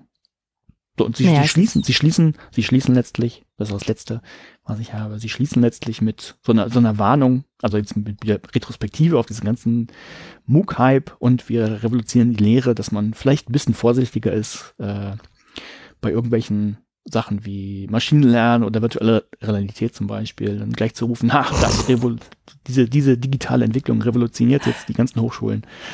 Ja, Ah, da, da, da denke ich jetzt schon, da nickt jetzt die New York Times und sagt, ja, wir machen nicht wieder solche Clickbaiting-Artikel. Ganz bestimmt passiert genau das. naja gut, das war jetzt nicht New York Times, die das geschrieben hat, ne? Hm, wer hat das geschrieben? Äh, wie gesagt, war in, in Science erschienen. Nee, nee ich meine diesen, diesen uh, Year of the MOOC Cup, Cup, äh, oh, das Artikel. Weiß ich nicht, das wird ein Redakteur gewesen sein. Der hat zwar Daphne Koller und so weiter in, ähm, interviewt, ja. Aber wen geschrieben hat, weiß ich jetzt nicht. Müsste ich nachgucken. Ja, also, ja. Hm. Ne? Hm. ja, das war The Mook Pit. Schön, schön. Kann man bestimmt auch einiges an Zahlen nochmal rausziehen für, für andere Geschichten. Also hat mich jetzt nicht so wahnsinnig überrascht. Ne? Also nee, mich auch nicht, aber ich fand es mal ganz interessant. Ja, man, man, man muss auch da immer noch sehen, ähm, das amerikanische System funktioniert ja noch ein bisschen anders als das, das, mhm. das deutsche. Mhm. Ne? Also ich muss auch sagen, auch mit Klar. den MOOCs und kostenfreien Online-Kursen, die wir bauen, verdienen wir nichts. Ne? Also das ist, also klar, wir kriegen Reputationen und wenn wir Glück haben, kommt jetzt halt so ein Projektpartner auf uns zu und sagt so, hey, mit euch würden wir gerne auch einen MOOC machen, dann kriegen wir halt das nächste finanziert. Ähm, oder wir können halt eben drauf zeigen und sagen, hier, lieber äh, Fördergeber, äh, Fördergeldergeber, äh, wir hätten ja noch mehr Geld, weil wir haben das schon recht gut gemacht. Ähm, aber also Geld rein bringt das nicht. Ja. Nee, wenn dann minimal. Also ich weiß, dass die Videos äh, bei YouTube liegen und da monetarisiert sind, aber das sind ja Pfennigbeträge, die da rumkommen. Ja, genau. Also das ist, ist äh, kriegst du das Heulen, wenn du das vor allem mit LeFloid aufrufen und so ein Spaß. Ja, na klar. Äh, vergleichst. Also das, da, dafür, dafür machen wir es nicht. Ähm, aber im Gegensatz zu dem amerikanischen System sind halt die deutschen Hochschulsysteme eigentlich, äh, also sind kostenfrei und steuerfinanziert. Ne? Und dann ist es schon irgendwo eine ideale Sache, ideale Sache dann zu sagen, äh, wir können das in dem Moment, sind wir vielleicht, also weil wir eben von der Hochschule sind, sind wir noch nicht darauf angewiesen. Klappt aber nur so lange, solange dass die, die Ministerien auch noch für eine gute Idee finden. Ja. Ja.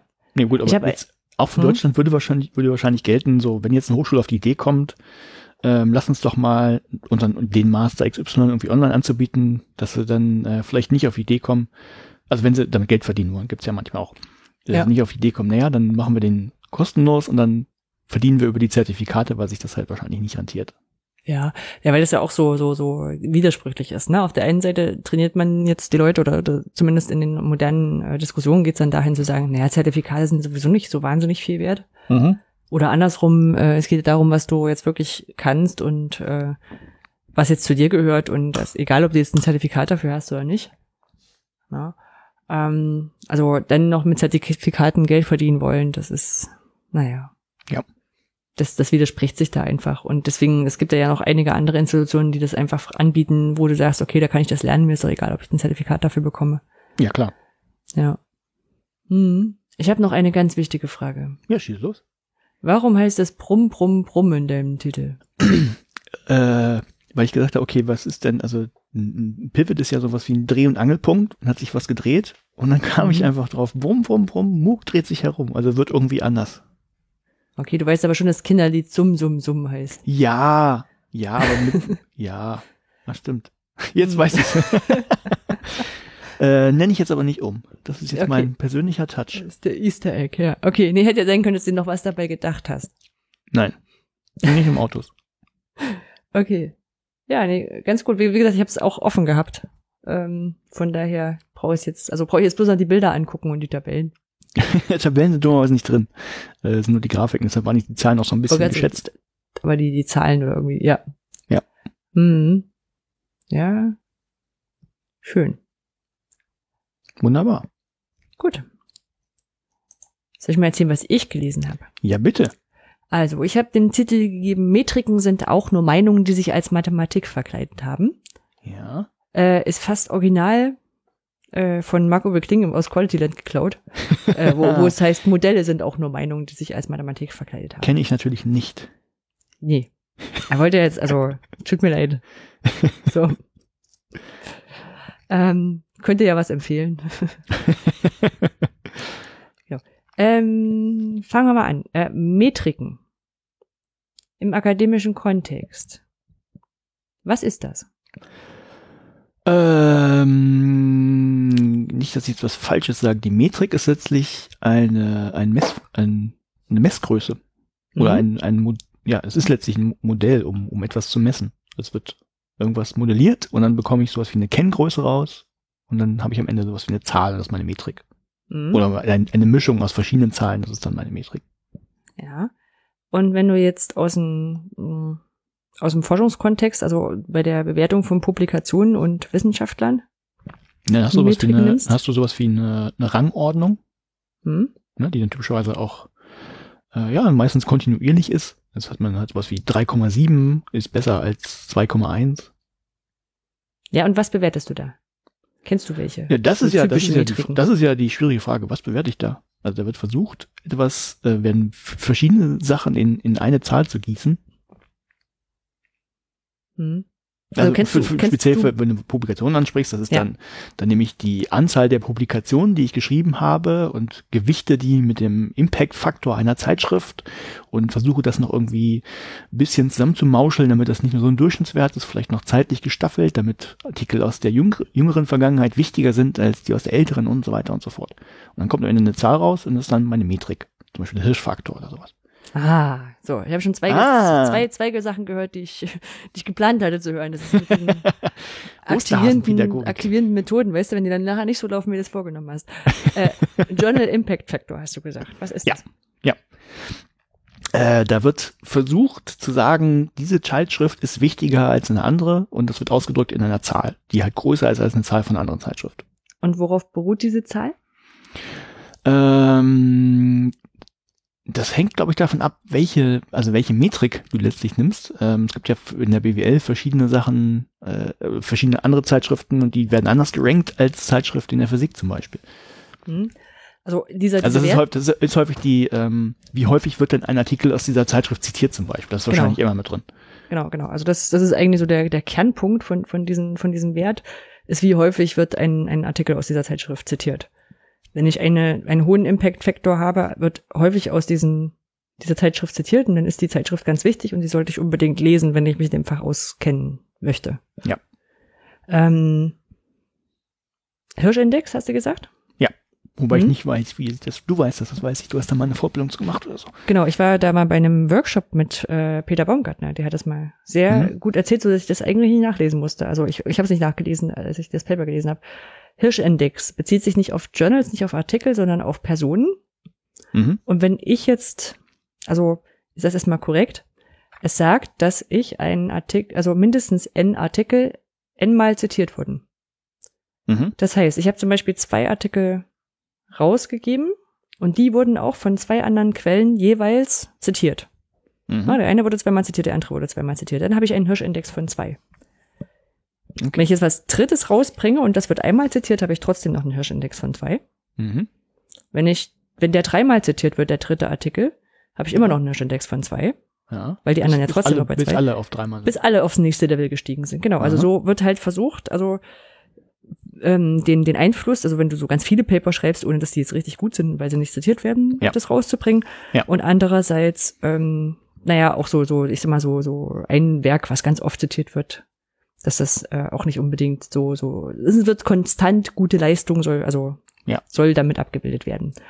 Und dann gibt's einfach so Zitationszahlen, ne, wie oft wird dieser Artikel zitiert. Kennst du Kritikpunkte an diesen Metriken? Äh, ja, zuhauf. Also gerade weil, ähm, nehmen wir einfach den letzten Punkt, also da war jetzt dieser eine Artikel und der wurde ganz häufig zitiert und danach nichts mehr. Äh, wenn, also wenn du gerade, das höre ich immer von, von Forschern von früher. Also sie haben vielleicht nur einen großen Artikel gehabt, aber da haben sie auch 15 Jahre, 20 Jahre dran gesessen, bis der fertig war, weil es wirklich ein riesen Forschungsding war, die haben sie rausgebracht. Und dann haben die halt nur einmal so ein, so ein Teil gehabt, sind trotzdem gute Forscher und die würden aber ähm, nach diesem, diesem Index zum Beispiel, also komplett bedeutungslos sein, ne, weil sie halt nur einen, einen großen Artikel hatten, der rausgekommen ist und der Rest vielleicht nicht so. Das das eine. Das nächste ist natürlich, du kannst das ja auch genauso wie Suchmaschinen manipulieren am Ende. Es gibt ja so viele Zitationskartelle. Also Ja. du zitierst mich, ich zitiere dich und dann haben wir beide eine Zitation mehr, auch wenn wir das vielleicht, ne, auch wenn das die Quelle vielleicht gar nicht notwendig gewesen wäre für meinen Beitrag, einfach um im Ranking höher zu erscheinen. Hm, Das geht so weit, dass auch Reviewer sagen, äh, du hast vergessen, diesen wichtigen Artikel zu zitieren. Das gibt's auch. Der ist übrigens schon zufällig passiert, von mir. Leute gemacht haben. Ja, genau. Also genau solche solche Sachen sind das. Ne? Also es ist, ähm, es werden halt zum Teil andere Sachen abgebildet. Mhm. Äh, Gerade der Journal Impact Factor, oder generell das Problem ist auch, äh, es gibt ja keine weltweit einheitliche Datenbank, wo alle Artikel hingemeldet werden müssen. Und dann ist immer die Frage, wird das überhaupt berücksichtigt? Wird das überhaupt erkannt? Ja, also Ja, wenn ich meine Ja. Zeitschrift da irgendwo, äh, ähm, ähm, meinen Artikel irgendwo publiziert habe, vielleicht sogar einfach so Open Access ohne, ohne irgendeine Zeitschrift dran, Mhm. ähm, dann äh, wird es gegebenenfalls nicht mitgezählt oder es Wobei wird mitgezählt, obwohl es nicht peer-reviewed ist. Einige Leute Ja. würden dann wahrscheinlich sagen, zu Recht. Wenn, wenn das so unbekannt ist, kann das ja auch keinen Impact-Faktor haben. Also äh, das ist so ein Ding, wo er sagt so, ja, die Zeitschriften werben damit und äh, äh, damals, als wir diesen Workshop hatten, hat auch Peter Baumgarten gesagt, dass auch bei äh, Berufungsverfahren, Hirschindex und sowas alles mit auf den Tisch kam. Deswegen hat er sich überhaupt damit beschäftigt gehabt damals, ähm, was die alles anzeigen. Und die Mhm. sind wirklich, also wirklich fehleranfällig. Auch gerade so, wenn du als, äh, wenn du heiratest und deinen Namen änderst oder Ja. dich scheiden lässt und deinen Namen Ja. änderst oder was auch immer du machst, um deinen Namen zu ändern, ähm, dann kann es sein, dass die Systeme, die das zählen, auch äh, das nicht mitbekommen. Mhm.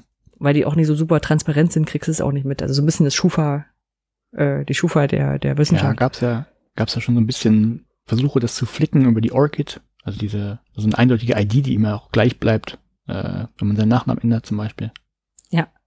Genau.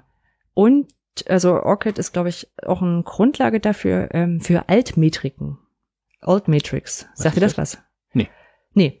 Ähm, das sind bibliometrische Kennzahlen, also auch Kennzahlen, Werte, die irgendwie aus, ähm, aus, den, aus den Publikationen und was damit passiert äh, entstehen. Die, wo sich Leute gesagt haben, wir brauchen jetzt hier mal eine Alternative, die das alles Mhm. besser machen sollen. Mhm. Beispiele dafür. Wie oft ist ein Artikel aufgerufen worden auf der Webseite? Also die sind meistens webbasiert, weil man damit jetzt eben andere Sachen machen kann als vorher, wo man das Ding äh, per Papier gekriegt hat. Ja. Na? Ähm, wie oft wurde es heruntergeladen? Wie viele Links zeigen auf dem Artikel? Also Artikel haben ja in der Regel eine, eine DOI, also DOI, ein, ein Identifier. Ähm, da kann man äh, schon mal noch gucken, crawlen, wer da alles drauf zeigt. Wie oft wird es in Social Media genannt? Wie oft äh, hat man das bei ResearchGate, Mendeley oder anderen Literaturmanagementsystemen äh, Ja. gebookmarkt oder so oder geliked oder was auch immer? Ja. Eine, Also eine, eine da- Metrik, um alle anderen Metriken zu beenden. Genau, das ist so ein bisschen wie bei den XKCD-Comic, wo man sagt, es gibt 41 Standards, das ist zu unübersichtlich. Wir müssen einen neuen machen. Mach Jetzt haben wir einen Stand. 42 Standards, ja, genau so. ähm, meinst die greifen? Die Ideen mit den Altmetriken? Ja, wahrscheinlich dich, wenn du so fragst. Finden wir es raus. Was könnten denn Kritikpunkte sein? Naja, das ist, der Kritikpunkt könnte auch sein, du hast ja viel mehr Daten, die du erfassen musst. Dann hast du das Problem, wo kriege ich diese ganzen Daten her?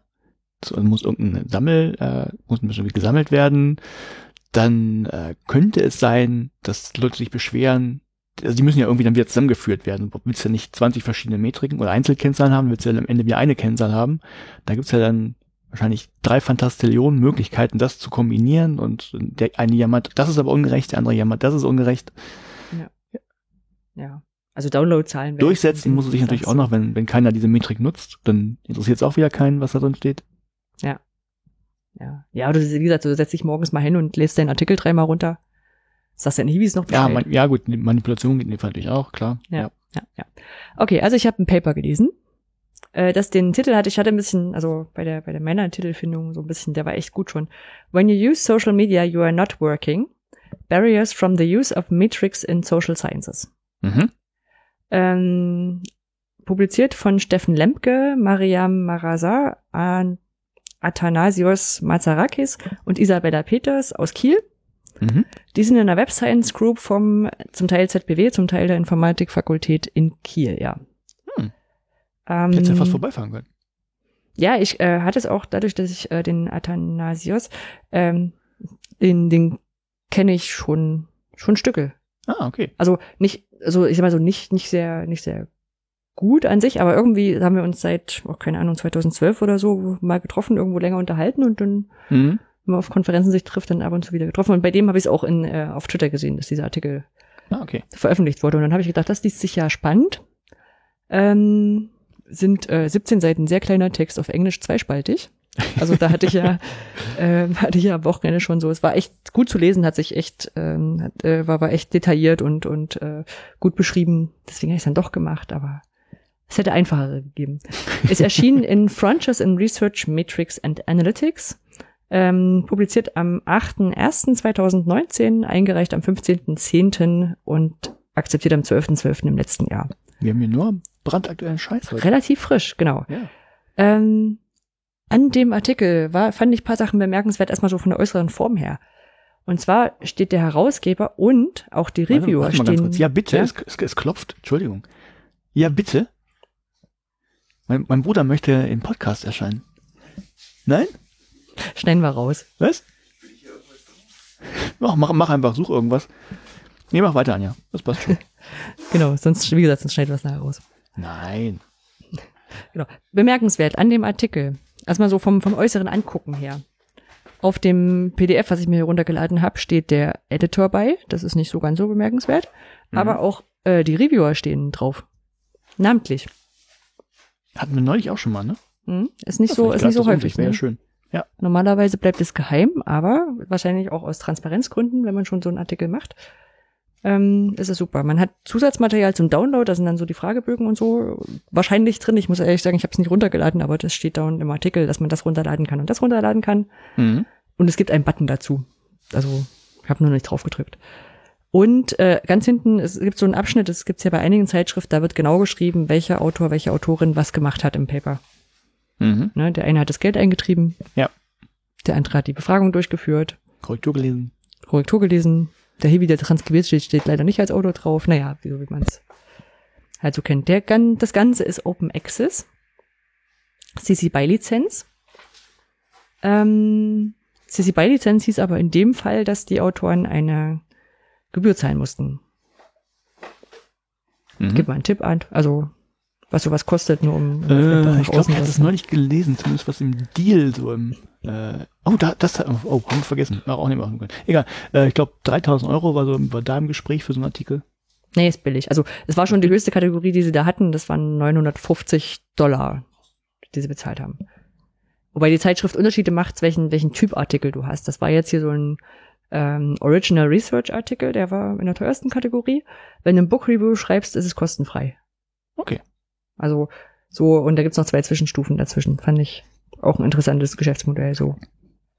Genau. Und äh, zu dem Artikel gibt's auch äh, Altmetrics natürlich. Also ein Link, wo du äh, zu zwei Webseiten kommst. Die eine scheint von der von der Zeitschrift selber zu sein, wo so die Views und Downloads draufstehen. Mhm. Als ich es mir gestern angeguckt habe, gab es 629 Views und 64 Downloads. Und es gibt einen äh, Altmetric Score auf altmetric.com. Der war aktuell bei 10, glaube ich. Und Oh, dann stehen auch die äh, Twitter-Mentions drauf, also wo in diesen, wo auf Twitter dieser Artikel gementioned wird. Aha.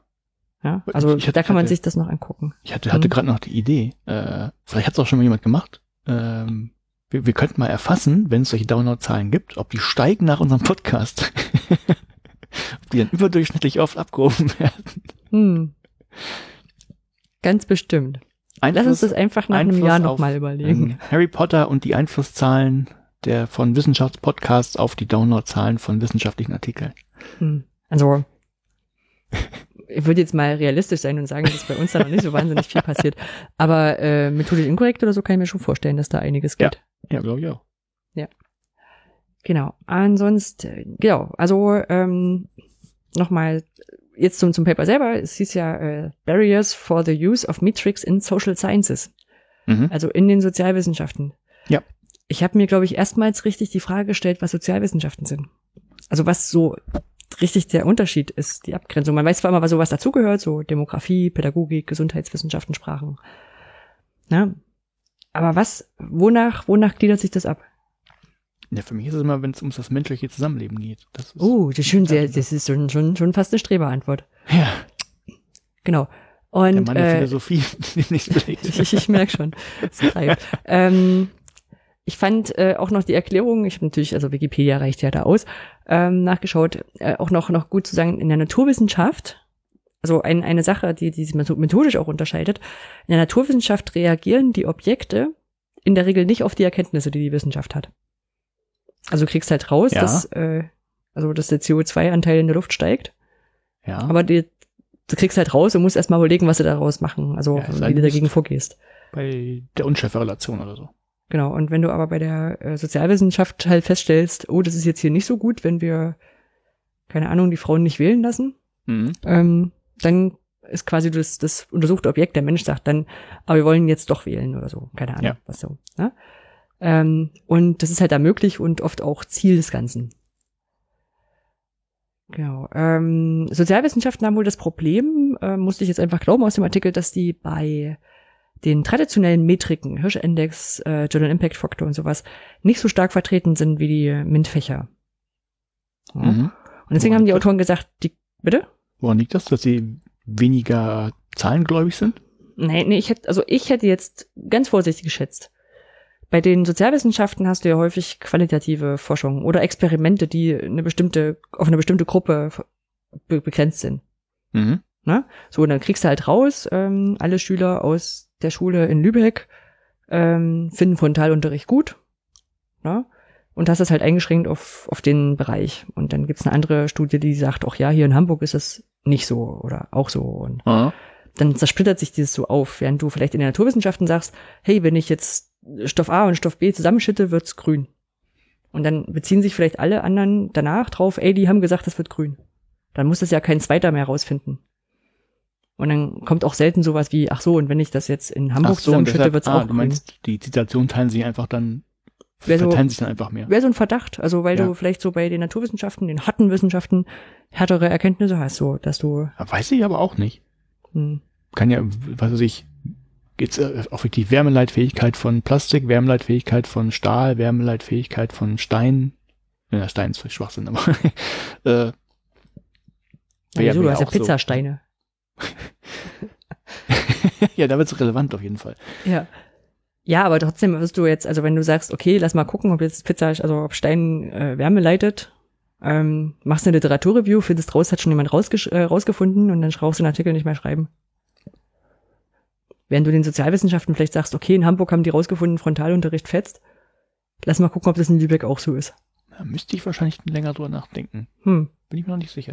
Ich stelle das mal als These in den Raum. Ja, bitte, bitte Genau. kommentiert das. Ähm, und also die Autoren und Autoren haben gesagt, äh, naja, die konnten ja diese Altmetrics dann was für die Sozialwissenschaften sein. Mhm. So.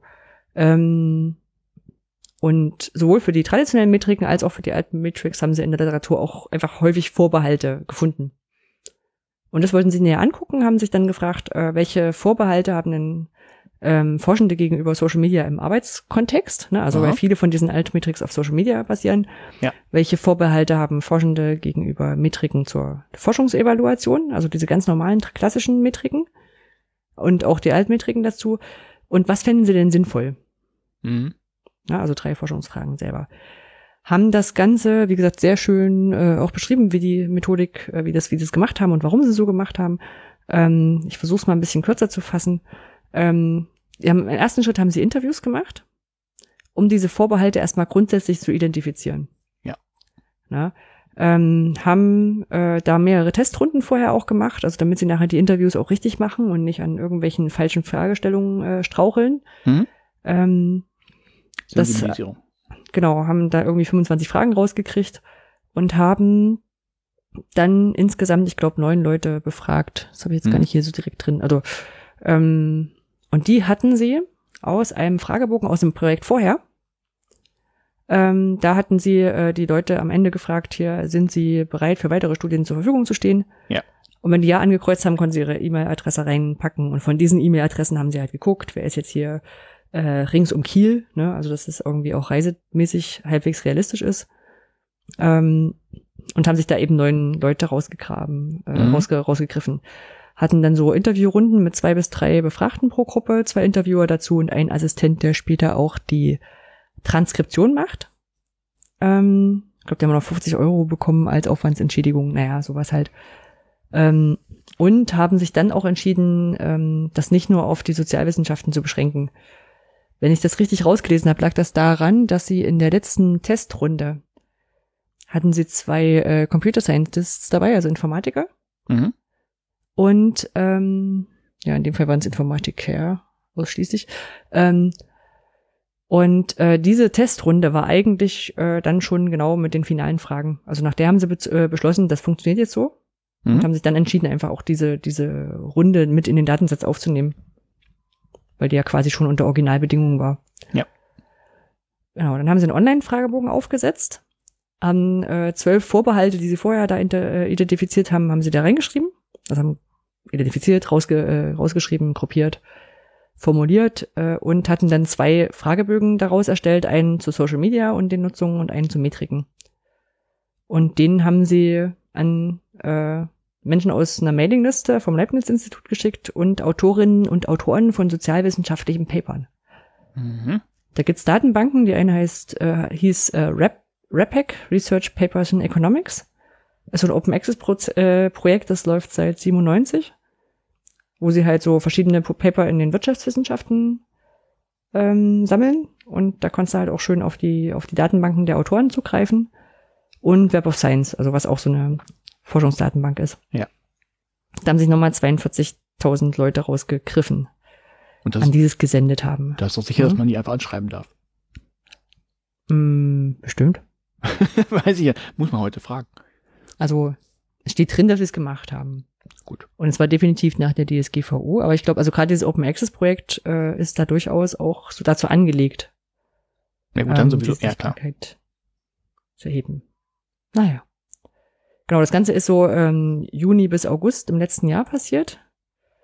Und ähm, hatten dann nochmal so Erinnerungswellen, wie gesagt, haben sie relativ deutlich beschrieben und hatten dann für den einen Fragebogen 872 Antworten, auf den anderen 948 Antworten, was so etwa bei vier Prozent Mhm. lag.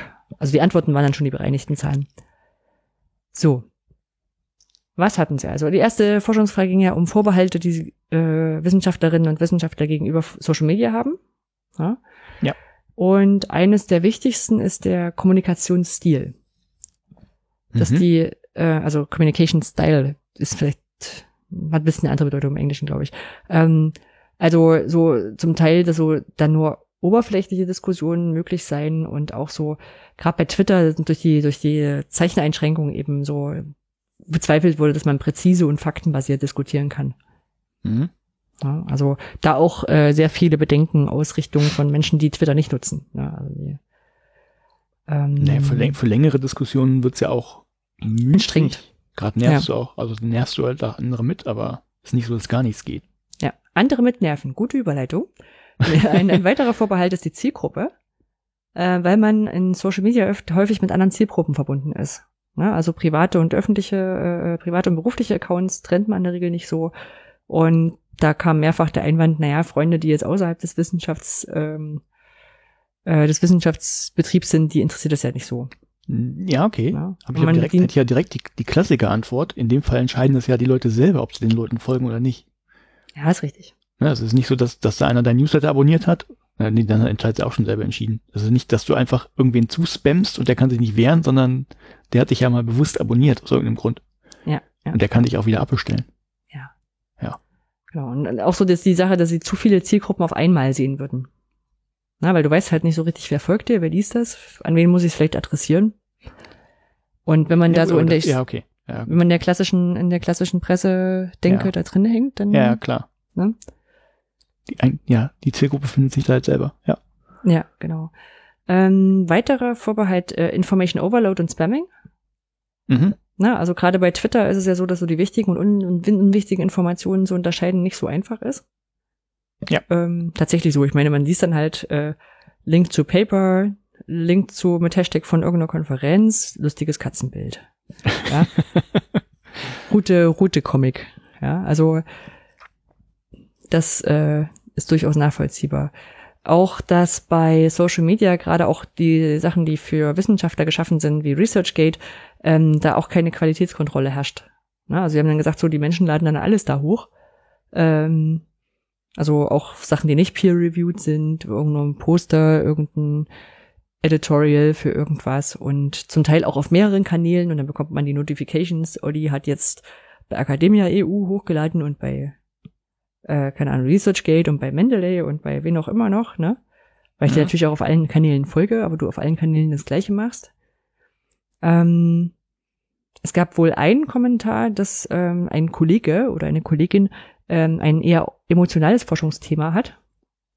War nicht näher ausgeführt und ähm, in dem Sinne, ähm, da die Kommentare drunter eher nicht so erfreulich erwartet wurden und der Kollege, die Kollegin sich dann entschieden hat, da nicht in Social Web aufzutreten. Ich meine, gerade bei Klimaforschung und so kann man sich das ganz gut vorstellen Ja, klar. dass das so ist. Und ähm, eine Aussage fand ich interessant, ähm, die äh, ich sag mal, die, die- ich fast wörtlich wiedergeben mag. Also heißt dann ja, äh, also gerade Lehrende mit mit mit äh, Lehrtä also mit, mit Lehrtätigkeiten äh, Forschende äh, haben dann gesagt, ja, also students use it. Und dann äh, folgen sie dir. Und das wurde mit dem Begriff annoying Oh, wie schrecklich. beschrieben. Ja.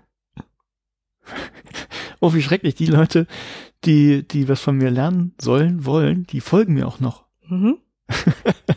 ich, hätte eine Frage, haben Sie zufällig mal versucht zu unterscheiden, äh, weil du sagst Vorbehalte, sind das Vorbehalte, die Sie haben, weil Sie davon gehört haben oder weil Sie es jetzt tatsächlich wie in dem Fall der, was- vielleicht was Klimaforschung erlebt haben?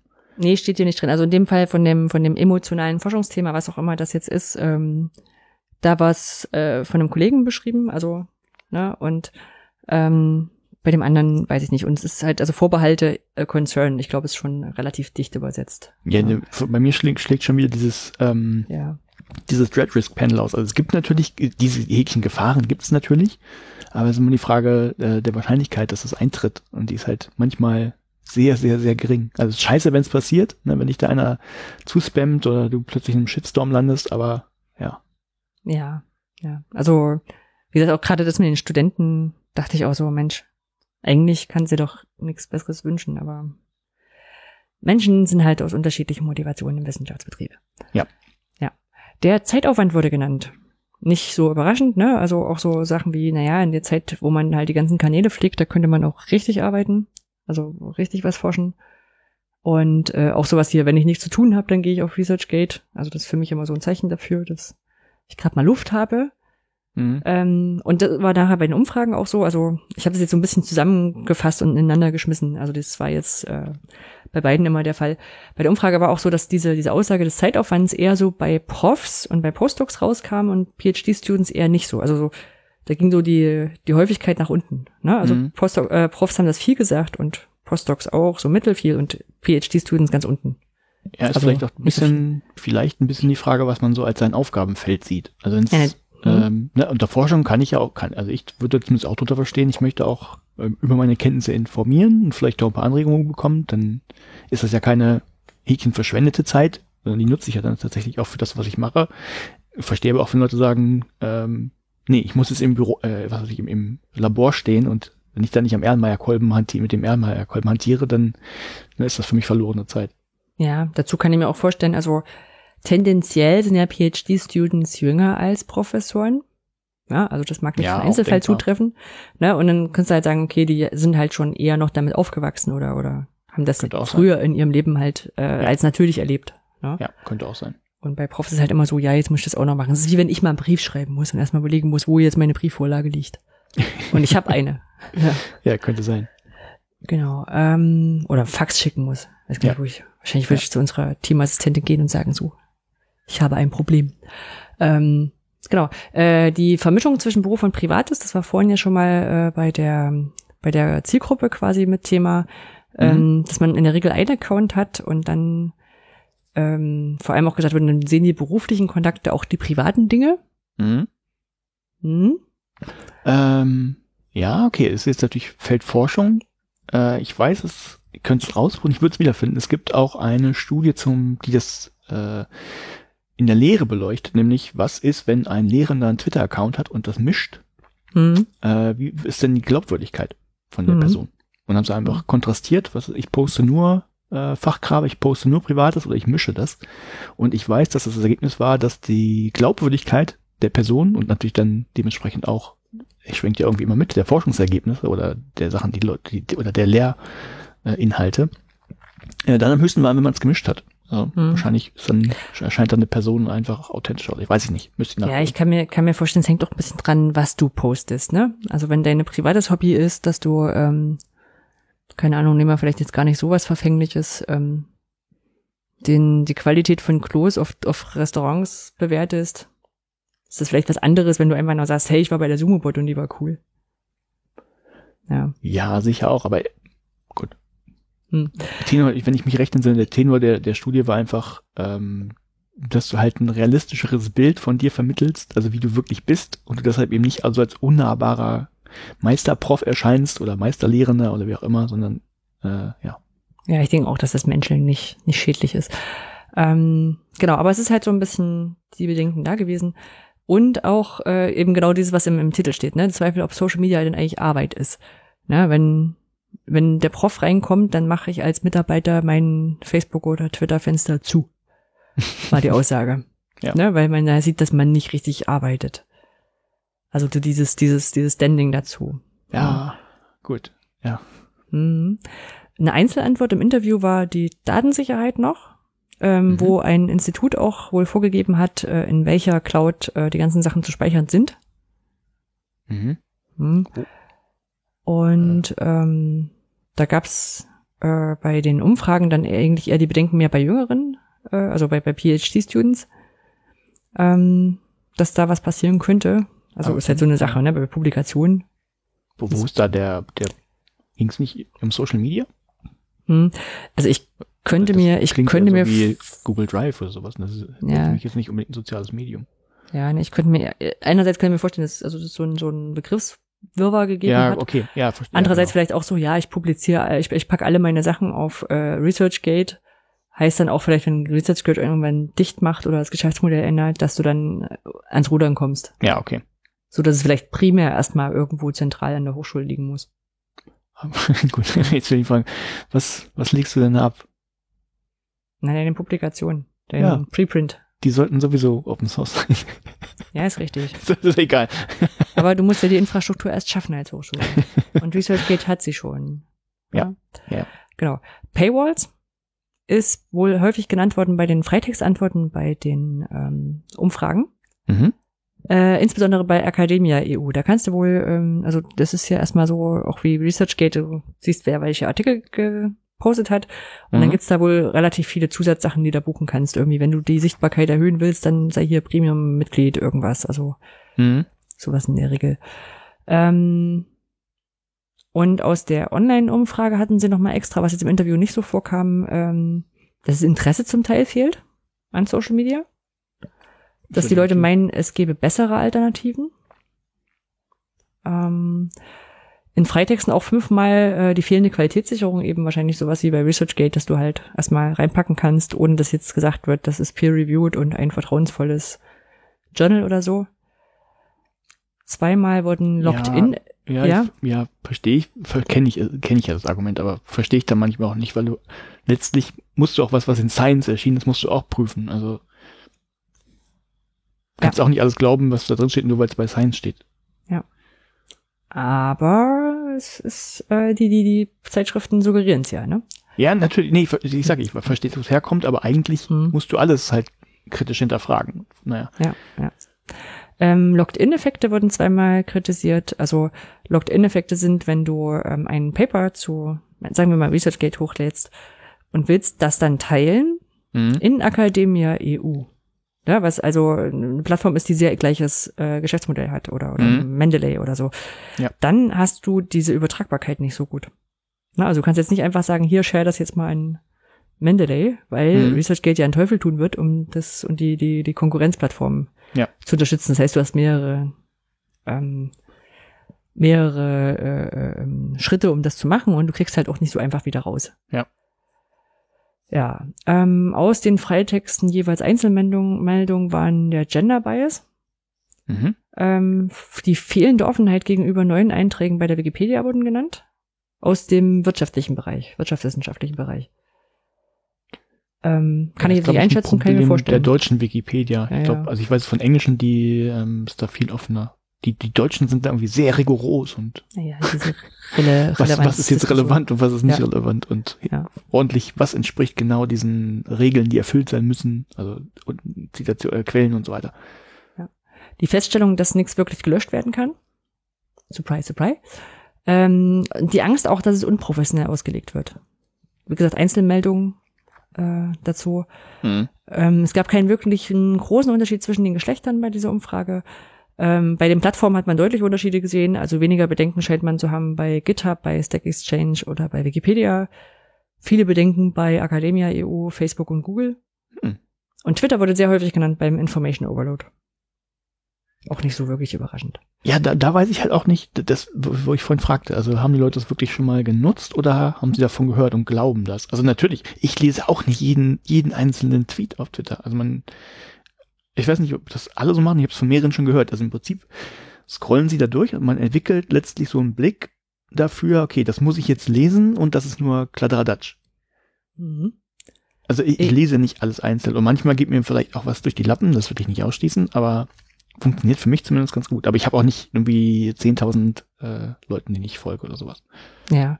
Also ich habe zum Beispiel auch so eine, so eine Favoriten, also meine, meine App erlaubt das, dass ich äh, Favoritennutzer anlege und dann sind dann die nicht, nicht die Sachen, also du bist zum Beispiel meine Favoritenliste. Oh. Ja, ich weiß. Will ja nicht sagen, dass du, wenn du irgendeinen Quatsch postest, dann wirst du mitkriegen. und dann, und dann sehe ich quasi in dieser, in dieser Favoritenliste sehe ich alle Tweets, die von dir kommen, und zwar aber nur die, die wirklich von dir kommen. Wenn du was retweetest, sehe ich das dann nicht. Mhm. Also, und dann, also so, das ist so meine, meine Ja. Schnellleseliste, wenn Ja. ich nicht so viel Zeit habe. Ansonsten ähm, lese ich eigentlich auch relativ gerne auf Twitter und da kann es auch ein bisschen mehr sein. Ja, genau. Und äh, als ein Punkt, der bei den Interviews, aber auch bei den äh, Umfragen kam, war die Chancengleichheit. Mhm. Äh, was ist denn, wenn ich diese Plattform nicht nutzen will? Dann habe ich doch einen Nachteil in meiner akademischen Karriere. Mm, könnte sein. Aber Mhm. könnte ich auch sagen, ich möchte nicht in Closed Source Zeitschriften publizieren. Ja. Das ist richtig. Nee, auch so im, im Zusammenhang mit Twitter haben sie es auch genannt, ne? Also wenn du Ja. nicht auf Twitter bist und fährst zu einer Konferenz, Mhm. ähm, Nee, stimmt, stimmt kann sein, dass ja. du die Hälfte der Konferenz nicht mitkriegst. Und Ja. vor allem nicht, wo es abends Bier gibt. ja, das stimmt. Genau. Was ist mit denen, die keinen Nutzen, guten Netzwerker sind? So, also das ist auch mit der Chancengleichheit verbunden. Mhm. So. Könnte man sich natürlich jetzt die sozialen Medien wegdenken und fragen, sieht's denn anders aus? Ja, ja, ja. Das Nein, also Wissenschaftssystem äh, ist ne, auch ich- dafür bekannt, dass es total ja. objektiv ist. Ja. Ne, aber man, die, die Bedenken sind da durchaus nicht, äh, nicht unbegründet, sag mal so. Nein, natürlich, das ist ja, das, das, deshalb, das sind ja Bedenken, die haben die Menschen nun mal. Ob du sagst, stimme ich zu, dann stimme ich nicht zu, oder die Person weiß das vielleicht nicht, spielt ja erstmal keine Rolle. Die Bedenken sind ja da, die sind der Ja, Hemmschuh ist in dem. Fall. Ja, und ich sag mal auch so, wenn du, wenn du feststellst, gerade bei solchen Umfragen und solchen, solchen Papern, wenn du feststellst, die haben Bedenken, die treffen überhaupt nicht zu, Mhm. dann ist es nicht deine Aufgabe als Wissenschaftler zu sagen, ja, das ist jetzt aber blöd, sondern zu sagen, okay, wie kriegen wir die, Bedenken denn raus? Ja. also wie kriegen wir die Leute denn aufgeklärt da? Ja. Ja. Gut, zweite Forschungsfrage war, äh, welche Vorbehalte haben Sie denn gegenüber Metriken, ne, also solchen bibliografischen Metriken, über die wir vorhin gesprochen haben? Und die haben sowas Ewiges gemacht, was ich mit dir versucht habe. Die haben erstmal gefragt, äh, welche kennen Sie denn? Mhm. Ja, und dann kam in den Interviews nur auch der Hirschfaktor, Journal Impact Factor und Zitationszahlen. Ähm, aber sie konnten sie auch in der Regel nicht präzise erklären. Na, also sie haben davon könnte gehört. Ich, könnte ich auch nicht. Genau. Und nach einer Weile dann ein bisschen nachbohren kam dann auch sowas wie ResearchGate Score, Handelsblatt Score, Mhm. äh, Gevi Sola. Ich habe danach geguckt, das ist die Gesellschaft für Wissenschafts- und Sozialwissenschaften äh, des Landbaus. Das meinte ich, also ich weiß es aus der BWL, die, da gibt es ein eigenes Ranking, ich habe vergessen, wie es heißt. Und, Genau, also die hat dann ja. auch Publikationsranking, genau, in der Wirtschaftsinformatik, die haben ja auch diese ABC-Paper und Ja. je nachdem, wie, wie wichtig du dich hältst oder wie, wie gut du dein Paper hältst, ähm, reicht es ganz oben ein. Ja. Genau. Ähm, und von den Altmetrics kannten sie in der Regel keine. Ähm, da liefen auch die Interviews mit den Fragebögen ein bisschen auseinander, weil bei den Fragebögen haben sie äh, denen die Liste schon vorgesetzt. Mhm. Ne? Also muss man jetzt vielleicht für die anderen Sachen jetzt im Hinterkopf behalten. Vorbehalte, ähm, Vertrautheit und Transparenz ist ganz äh, logisch so ein Stück weit, wenn man die nicht richtig kennt, weiß man nicht so richtig, was dahinter steckt und Ja. vertraut dem Ganzen gegebenenfalls nicht so viel. Mhm. Ähm, was durchaus der Fall ist, ist die Frage, wo kommen die Zahlen her? Gerade bei äh, Journal Impact Factor und so, man weiß jetzt nicht, wo gucken die alles nach, was rechnen die da rein. Gibt keine zentrale Zählbehörde, ne? Also ähm, da ist die Frage, wo es herkommt. Ähm, wie verlässlich ist das? Ne? Also baut ein Stück weit darauf auf, dass es eben nicht so viel transparent ist. Ähm, die hatten ein, ein echt gutes Beispiel, also auch so an so einer Schwäche von so Zahlen. Und zwar äh, gibt es Grundlagenpaper von, von neuronalen Netzen, die aus den 80er, 90er Jahren sind. Ja, sogar, glaube ich. Und damit äh, hat sich, ähm, damals hat sich so, haben sich so, so mittel viele Leute dafür interessiert und jetzt gerade sind die total relevant. Ne? Jetzt Mhm. beschäftigen sich die Leute damit und Ja. die werden ganz oft zitiert. Ja. Und steigen deswegen auch in diesen Rankings hoch und in diesen Zahlen hoch. Obwohl die ja vorher schon gut waren. Die waren ja Mhm. deswegen vorher nicht schlecht, ne? sondern finden jetzt erst Beachtung. Ne? Und ähm, genau da hast du halt die Sage, was sagt denn dieses, diese Zahl eigentlich aus? Sie sagt nämlich nicht aus, ist das jetzt gute oder schlechte Forschung, sondern sagt erstmal aus, findet's Beachtung. Mhm. Na, da hast du auch den Matthäus-Effekt wieder. Also wenn, ähm, keine Ahnung, mein Lieblingsforscher ein neues Paper rausfindet, lese ich's und hab dann, hat dann eine größere Chance, dass ich es zitiere. Ähm, Ja, oder den, den währenddessen- Fall. Den haben schon Ja. alle zitiert, den muss ich jetzt auch noch zitieren. Genau, oder jemand Frisches, der dann erstmal reinkommen muss. Ja. Ne, also, wen interessiert das denn, dass der zitiert, äh, was, was geschrieben hat? Ja. Ähm, Selbstzitationen sind ein Problem, also sind ein Manipulationsansatz. Mhm. Ja, und äh, genauso sind halt diese alternativen Metriken wie Downloadzahlen leicht äh, ähm, manipulierbar. Ja. ja. Ähm, Problem bei der Vergleichbarkeit haben sie genannt. Also wenn ich jetzt ein Paper geschrieben habe in absolut ähm, einer Nische der theoretischen Physik, ja, wird das Mhm. wahrscheinlich nicht so oft zitiert wie ein interdisziplinäres Paper zur Forschungsmethodik, wie ich ein Literaturreview mache. Ja. Na, also interdisziplinäre, äh, interdisziplinäre Paper haben generell eine breitere Zielgruppe und können da höhere Werte erschli äh, erschließen. Und äh, jüngere Publikationen haben immer Nachteil. Ne? Also wenn ich was schreibe und das rausbringe, dann dauert es ja auch eine Zeit, also sagen wir mal so ein halbes Jahr mindestens, bis das irgendwie woanders in dem Journal zitiert wird. Ja, genau. Und ähm, damit auch dann nochmal die, äh, der Vorbehalt dann verbunden, dass eben da dieser Publikationsdruck, der ja ohnehin schon an den Hochschulen nicht ohne ist, das Ganze nochmal verstärkt und da Quantität vor Qualität geht. Mhm. Ja. Ähm, also das waren die, die, die ähm, Vorbehalte dazu und dann haben sie gesagt, okay, was würden sie denn jetzt als sinnvoll erachten? Also considered as useful war die richtige, äh, die, die wörtliche Benennung. Mhm. Ähm, und das war spannend, weil es also weil es eigentlich gar nicht so kreative Antworten gab. Die die Reihenfolge jetzt mal so von aus den Umfragen das Wichtigste war, was genannt wurde, waren Zitationszahlen, ähm, weil sie gesagt haben, trotz der ganzen Kritik ähm, wird dadurch halt gezeigt, dass eine Publikation wichtig ist, wenn sie häufig genannt wird und dass es eine ist, an der man offenbar nicht vorbeikommt, die man zitieren Mhm. muss, wenn man sich mit diesem Paper befasst, auch um zu zeigen, ich kenne mich hier aus, ich weiß, dass die oft zitiert wird und oft genannt wird. Ja. Ähm, der Journal Impact Faktor wurde als zweithäufigstes genannt. Äh, Im Interview einmal wurde eine persönliche Erfahrung geschildert, auch, dass irgendwie ähm, jemand gefragt hat, okay, was, was ist da für eine Quelle dahinter? Und dann hat er die Zeitschrift genannt und dann hat der Prof den Postdoc gefragt, ja, hat das denn einen Journal Impact Faktor? Ja, also deswegen hat sich dann der Mensch angewöhnt, nur noch Sachen mit Journal Impact Factor zu zitieren Mhm. als Belege. Ähm, sie haben aber auch ähm, gesagt, obwohl sie es auch, also obwohl sie Methodik eigentlich anzweifeln, gesagt haben, es ist als Filter hilfreich. Ne? Also wenn ich mich damit beschäftige, muss ich ja irgendwo anfangen. Mhm. Und ähm, dadurch, dass die Wissenschaftswelt dann halt so funktioniert, dass halt ähm, progressive Forscher und erfolgreiche Forscherinnen und Forscher in den hochgerankten äh, Impact äh, Journals da publizieren, sind da auch die heißen neuen Themen zu finden. Ja, gut, das ist eine selbsterfüllende Prophezeiung. Richtig. Ja. Ne? Und in der Umfrage wurde auch der Age-Index auch nochmal genannt. Ähm, bei den Altmetrics hieß es, die Downloadzahlen wären okay, aber der Rest war da eher so, so eher durchgefallen. Mhm.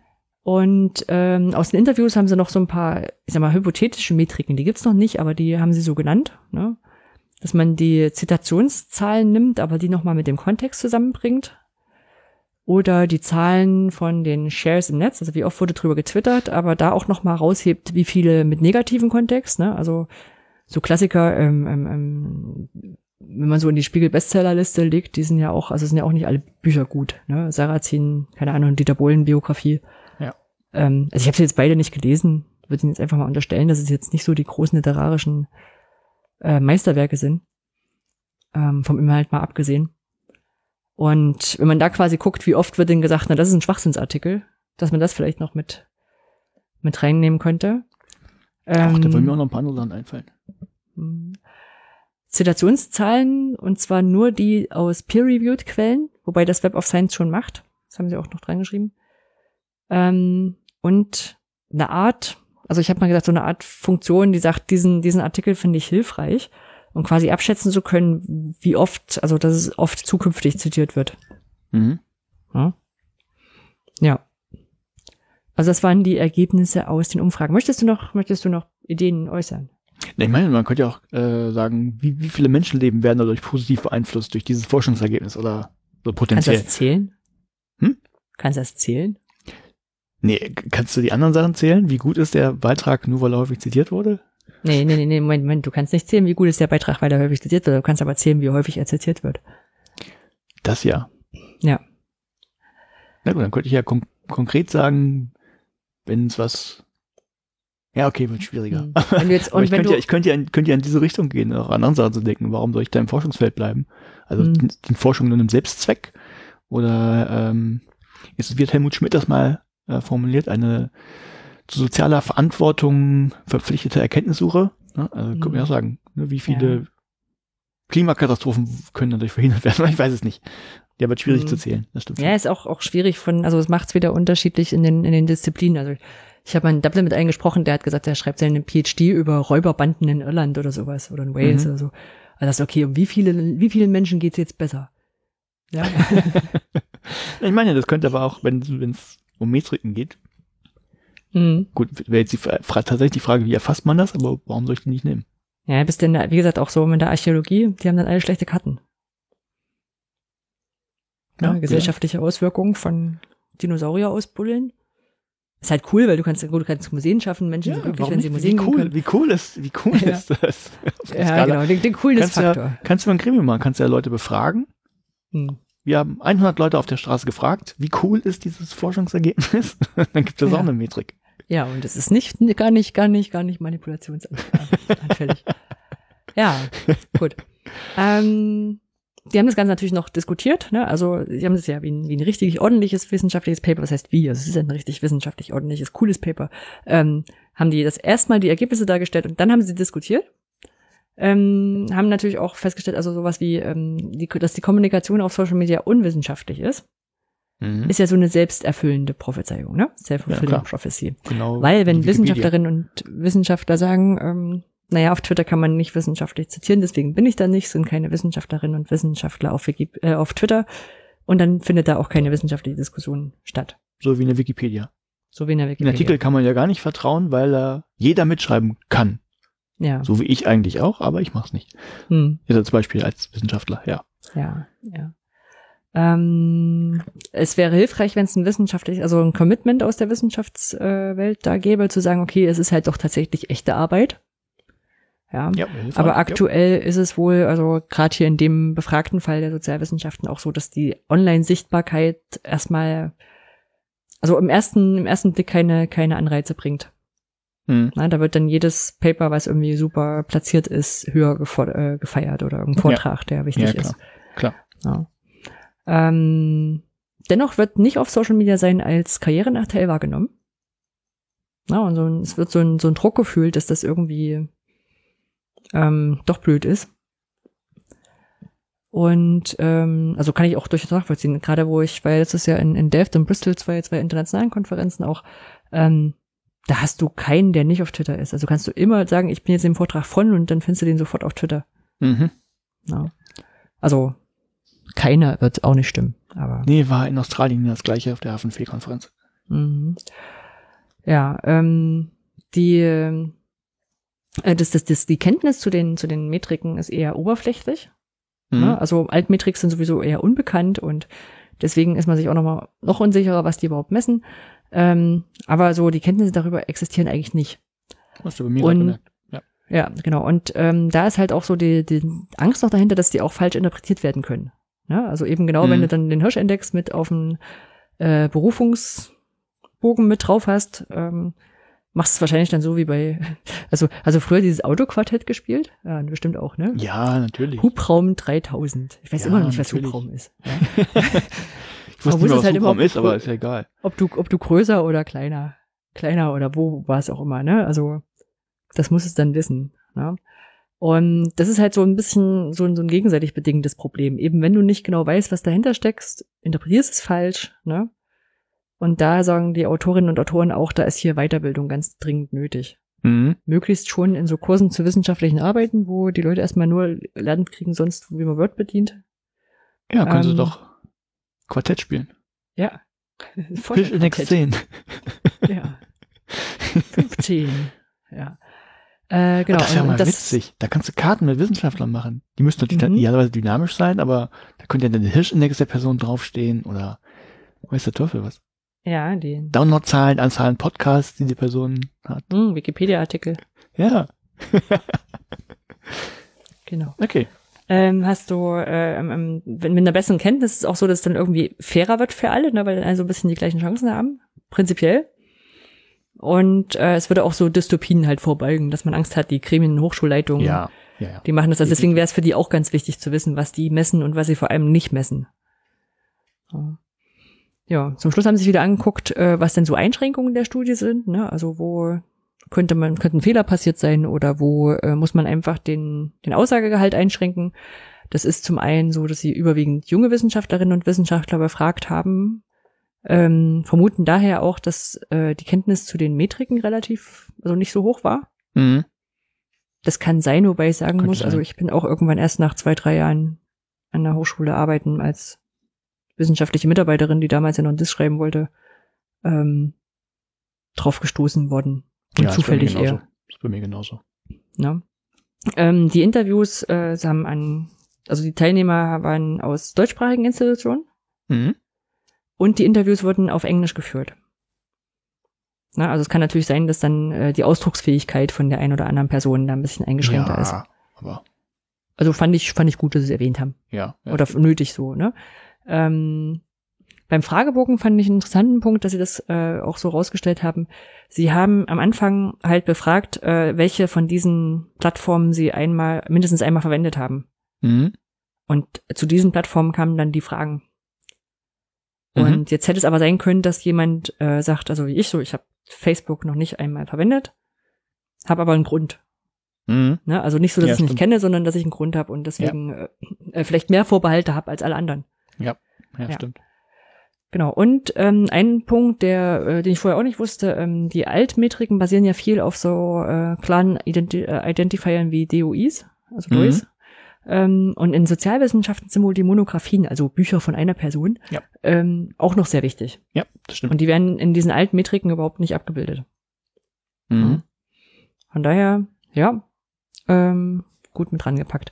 Im Ausblick schreiben sie noch, dass sie jetzt also gerne, also ich, das klang schon sehr nach, nach Vorhaben, äh, Experimente machen würden, wie Sozialwissenschaftlerinnen und Wissenschaftler aufgrund von Metriken Entscheidungen treffen. Mhm. Ja, also das fände ich spannend, würde ich auch lesen wollen. Ähm, und ähm, sie hätten gerne nochmal Auswert, also man könnte jetzt noch Auswertungen hinsichtlich der Demografie machen, stand drin. Also ich nehme an, das ist so besondere Muster in, wer macht jetzt, sind junge Menschen, sind Leute aus bestimmten Forschungsbereichen anders drauf. Ähm, und Studien in anderen Disziplinen wären natürlich sinnvoll, um jetzt auch Besonderheiten nochmal rauszufinden. Ja. Ja, weil das ist ja jetzt nur in den Sozialwissenschaften gewesen. Das sagt aber nicht aus, dass es jetzt speziell für die Sozialwissenschaften so ist und alle anderen anders sind. Ja, könnte anders sein. Ja. Hm, gut. Von daher ist, ähm, muss ich jetzt sagen, natürlich nicht ganz aus dem Bildungsbereich gewesen, ähm, aber schon ein Stück weit aus diesem äh, Wissenschaftsforschungsbereich, äh, nach welchen Regeln die spielen. Ja, Ja. Und gerade in der, in der Wissenschaftskommunikation ist vielleicht da eher aufgehoben. Ähm, ja, fand ich es ganz spannend. Sehr cool. Ja, finde ich auch. Hat Spaß gemacht zu lesen, obwohl es lang war. Ja, ich glaube, ich hatte den tatsächlich auch mal überflogen, aber äh, es kam mir irgend- irgendwas kam mir zwischendurch bekannt vor, aber nee, sehr gut. Auch Service Reading für mich. Mhm. Gut. So, dann habe ich noch Nummer drei. Ich guck mal auf die Uhr. Wir sind schon relativ lang, aber ich glaube, ich brauche nicht so lang. Ja, sonst müssen die Leute halt springen. Okay, machen wir das so. Ich habe kurz überlegt, äh, ob ich es für- fürs nächste Mal einfach aufhebe und dann schon ein Artikel habe, aber äh, ich würde lieber jetzt machen. Also, Paper Nummer drei heute. Ähm, aber Herr Spitzer hat doch gesagt. Ähm, Anja, jetzt habe ich eine Frage für dich. Was Herr. Spitzer gesagt hat. Nein, nicht was Herr Spitzer. Das ist eine ganz persönliche, subjektive Frage. Oh Gott. Und mit ein bisschen Metrik kannst du Mhm. versuchen einzusortieren. Wie unglücklich warst du als Kind? Was? Als Kind, Kind. Wie viel Hattest wie du- Jahre? Äh, Ich Welches kann, kann, Datum? hattest du eine glückliche Kindheit? Ich denke schon. Gut. Nein, die, die Frage ist immer, ähm, äh, weil, weil Herr Spitzer, äh, den kennen wir ja hoffentlich alle in, in gewisser Form. Und, Manfred äh, Spitzer, also Herr Spitzer ist ein, Hirnforscher. ist ein Hirnforscher, Wissenschaftler, nehme ich bei ihm nicht in den Mund, äh, aber er behauptet immer, wer vor dem Bildschirm sitzt, also wer digitale Medien benutzt, äh, wird unglücklich, um es platt zu sagen. Naja, also mit Wissenschaftler nehme ich nicht mit dem Mund, je nachdem, wonach man es rechnet. Der hat ein, eine Professur, wird aber häufig dafür angekreidet, ähm, Forschungsergebnisse selektiv ähm, zu finden und auszuwerten. Ja, und deshalb fällt er für mich nicht unter Wissenschaft. Gut. Aber wenn das andere tun, ist das für mich auch in Ordnung. Also, Herr Spitzer sagt doch jedenfalls immer mit Bezug auf Studie XY, wer vor dem äh, Bildschirm sitzt oder wer Technik nutzt, wird unglücklich. Platt gesagt. Und ähm, da, da, zu diesem Thema haben sich zwei Autoren, also eine Autorin und ein Autor, mal ein bisschen äh, umgeschaut in der Wissenschaftswelt, was es da für Studien gibt. Das Paper hat den Titel The Association Between Adolescent Wellbeing and Digital Technology Use. Also ähm, der Zusammenhang zwischen, ähm, was heißt Adolescent Wellbeing? Also äh, wie, wie, wie, wie ist das Wohlbefinden von Jugendlichen? Äh, Heranwachsendes, glaube ich. Heran, ne? heran, genau, das ja. ist das richtige Wort. Also wie ist der Zusammenhang zwischen dem Wohlergehen von Heranwachsenden und dem Einsatz von digitalen Techniken? Äh, Autorin ist Amy Orban und der Autor dazu ist Andrew, äh, ich glaube, das ist der schwierigste Name. Es sieht für mich wie aus wie aus Polen. Schreibt Przybilski. Hundertprozentig falsch gewesen. Äh, aber das ist jedenfalls der, der Co-Autor. Erschien in Nature Human Behavior äh, eingereicht am 5. Juni 2018, angenommen am 24. November 2018, erschienen am 14. Januar 2019, also auch letzte Woche. Und äh, für mich äh, bekannt geworden über einen Artikel in der Süddeutschen Zeitung, wo ich mich geärgert habe, warum ist nicht der Link in dieser Zeitschrift drin? Ich musste wirklich alles raussuchen. Also weder der, der Name der, des Papers noch äh, ein Link dazu war zu finden, habe ich dann über die Autoren rausgefunden. Lizenz dummerweise auch hier, äh, Sci-Hub-Lizenz. Äh, findet man also da. Und äh, dieser Artikel beschäftigt sich eben mit, genau mit diesem, äh, naja, mit dieser Frage, ähm, wel welchen Einfluss hat denn die, äh, der Nutzen oder das Nutzen von, von digitalen Techniken auf das Wohlbefinden von Jugendlichen. Und wie sich das gehört, haben sie sich zuerst mal bestehende Studien angeschaut und dann festgestellt, okay, es gibt sehr unterschiedliche Befunde. Ne? Mal fallen die positiv aus, also das heißt, ähm, Leute fühlen sich sogar gut, wenn sie digitale Medien, oder Jugendliche fühlen sich gut, wenn sie ähm, digitale Medien benutzen. Mal haben sie einen negativen Effekt festgestellt. Mal hängt das offensichtlich ab von der Methodik. Das heißt, wenn ich äh, die Daten genommen habe und auf die eine Art und Weise untersucht habe, kommt was Negatives raus. Wenn ich die auf der andere Art und Weise untersuche, kommt was Positives raus. Ähm, dann gibt es eine Studie, die ist wohl hoch, hoch angesehen, die sagt, es gibt keinen Zusammenhang bei moderatem Konsum. Es gibt aber einen geringen negativen Effekt, wenn man einen hohen digitalen Medienkonsum hat. Ähm, so, und das Problem ist, auch minimale Effektstärken, also wenn da nur ein bisschen was Signifikantes gemessen wurde, wird es in den Medien aufgebauscht. Und das wollten sie sich näher angucken. Und was sie auch direkt vorweg sagen, erstmal, das ist noch kein Grund, um an der Wissenschaft an sich zu zweifeln. Also man könnte ja sagen, es gibt jetzt, es gibt ja positive Befunde und negative, ist ja eh alles willkürlich und stimmt alles gar nicht. Und äh, deshalb gehen sie zu Beginn erstmal darauf ein, woran das liegen kann. Und ich habe jetzt nur zwei Sachen rausgegriffen, die haben so noch ein paar mehr. Ähm, das eine ist, dass es eben, äh, da haben wir gerade bei deinem Thema auch gehabt, dass es häufig so multidisziplinär ist. Ähm, das heißt, da sind Teams aus ganz verschiedenen Bereichen, die wollen alle irgendwie in zum Beispiel in so einem Fragebogen unterkommen und erfasst werden. Also in deiner Studie hätten die Leute ja auch auf die kommen, okay, wir fragen jetzt Sozialwissenschaftler und äh, vielleicht noch Naturwissenschaftler und vielleicht noch alles, was, was daneben läuft, irgendwie Philosophie, weiß man ja nicht genau, wo man es vielleicht reinsortieren soll. Ähm, dann wollen die alle ihre Fragen, äh, Items darunter bringen, dann werden Fragebögen ewig lang und das wird natürlich aus Praktikabilitätsgründen einfach irgendwann äh, gekappt. Also sonst, sonst müsste man Leute irgendwie zwei Stunden befragen und hat keiner Lust drauf, dann kriegst du nie Leute, die daran teilnehmen. Also da findet schon ähm, ein Problem statt. Ähm, so, deshalb sind Sachen vielleicht nicht hundertprozentig genau, also weil eben Items weggelassen werden. Ähm, dann passiert es häufig, dass also dass du wirklich Spielraum hast bei der Interpretation von Daten, wenn du ähm, Fragen dummerweise erst nachträglich stellst. Also das, das gibt es leider und das lässt sich auch nicht komplett vermeiden, dass du nicht nur eine Hypothese hast, hast deine Daten und dann beantwortest du die Hypothese, sondern ähm, gerade bei explorativen Sachen gewinnst du erst Daten und stellst fest, hm, vielleicht kann ich damit auch was machen. Dann kannst du was machen, hast aber eben sehr viele Freiheitsgrade, was du machen kannst. Und das kann alles auch irgendwie plausibel sein.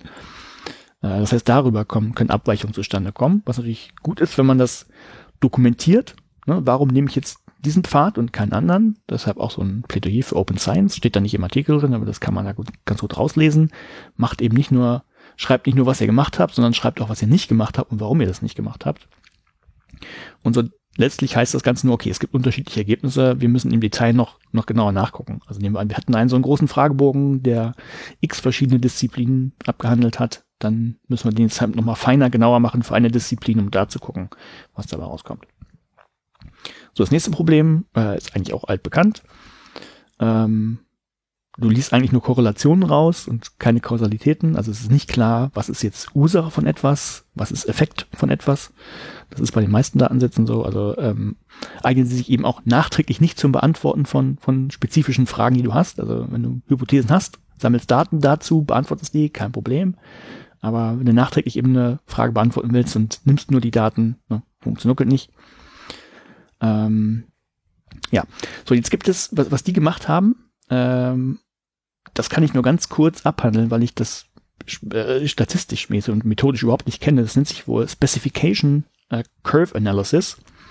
Und grob, so wie ich es verstanden habe, geht man einfach, ähm, wenn du Daten hast, alle theoretisch begründbaren, plausiblen Pfade zur Analyse durch. Anja, bist du noch da? Ja, ja, ich bin noch da, aber ich also bin auch nicht. Hast, ja. Angenommen, du hast Daten und äh, sagst, es gibt Theorien und aus dieser, diesem Grund äh, kann ich das jetzt so machen und so machen. Alles, mhm. was eben theoretisch begründbar und plausibel ist, geht man durch. Das kann wohl sehr viel werden. Also da können wirklich tausende von Pfaden irgendwie zustande kommen. Da habe ich dann nicht mehr verstanden, wie man das macht, aber kann man, ähm, kann man wohl machen. Also man geht alles durch und führt das am Ende wieder zusammen. Das ist das eine. Was heißt durchgehen? Alle Pfade. Also angenommen, du hast Daten nee, und hast nee, verschiedene ja, Methodiken. Und dann hast du ja eine mit, was ist die Analysemethode so. XY, die hat noch fünf Parameter, die ich auch noch ah. tunen kann. Ah, das heißt, du erst rechnest erstmal alle Werte aus und du kriegst dann, ob einer von dem was aussagt. Naja, zumindest machst du das erstmal. Also du hm, gehst wirklich hm, alle, ja. also nicht nur ein, nur ein Pfad durch, sondern und sagst, so, das habe ich jetzt rausgekriegt. Dann mhm. hast du ein Ergebnis, dann gehst alle durch und da hast du wahrscheinlich auch unterschiedliche Ergebnisse, ne, weil die abweichen können. Und danach versucht man das dann wieder zusammenzuführen. Mhm. Kann ich, ich habe keine Ahnung, wie das funktioniert. Äh, kann ich jetzt nur ähm, wiedergeben, dass sie das so gemacht haben. Äh, das zweite, was sie gemacht haben, was man wohl machen kann, dass man eben, äh, dass man ja häufig so einen Fall hat, man hat signifikante, ja, Klammern wir ein, P-Wert und so weiter und so fort. Ist immer schwierig zu sagen, was ist signifikant. Äh, man hat signifikante Effekte, aber die sind sehr klein. Und dann hast du halt das Problem, äh, sind die jetzt irgendwie wichtig, relevant, sagen die überhaupt was aus, wenn die sehr klein sind? Und äh, was man dann machen kann, man vergleicht das einfach mit, mit anderen Ursachen, wo es auch Studien zu gibt. Also jetzt Beispiel, ähm, wir nehmen den Einfluss der Dauer des Sitzens vor dem Bildschirm auf das Wohlbefinden. Ne, kann man sagen, da haben wir, wir ein Ergebnis, ist X. Und vielleicht gibt es auch einen Einfluss von Schlafen oder die Dauer des Schlafes auf das Wohlbefinden oder den Einfluss, äh, hat man Frühstück gegessen, ja oder nein, auf das Wohlbefinden oder hat man Drogen konsumiert auf das Wohlbefinden, ja oder nein, äh, auf das Wohlbefinden. Ähm, und dann kontrastiert man das.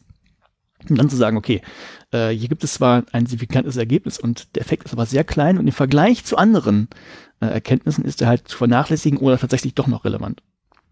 So. Mhm. Und genau das hat dieses Team eben mit drei großen Studien gemacht. Einschränkungen, ähm, waren, waren sehr große Studien. Ich habe die Namen nicht, nicht rausgeschrieben, äh, könnte man nachgucken, aber begrenzt auf die USA und äh, Großbritannien. Das als Einschränkung vorweg. Und dann haben die eben das gemacht, was auch immer jetzt genau das im Detail heißt, Specification Curve Analysis. Und ähm, die Ergebnisse sehen folgendermaßen aus. Also, was sie festgestellt haben, wenn man all das gemacht hat mit diesen ganzen Pfaden und das verrechnet, dann gibt es tatsächlich einen negativen Effekt zwischen der Zeit vor dem Bildschirm und dem Wohlbefinden von Jugendlichen. Hm. So, Punkt. Also, ne, sagen wir, signifikant.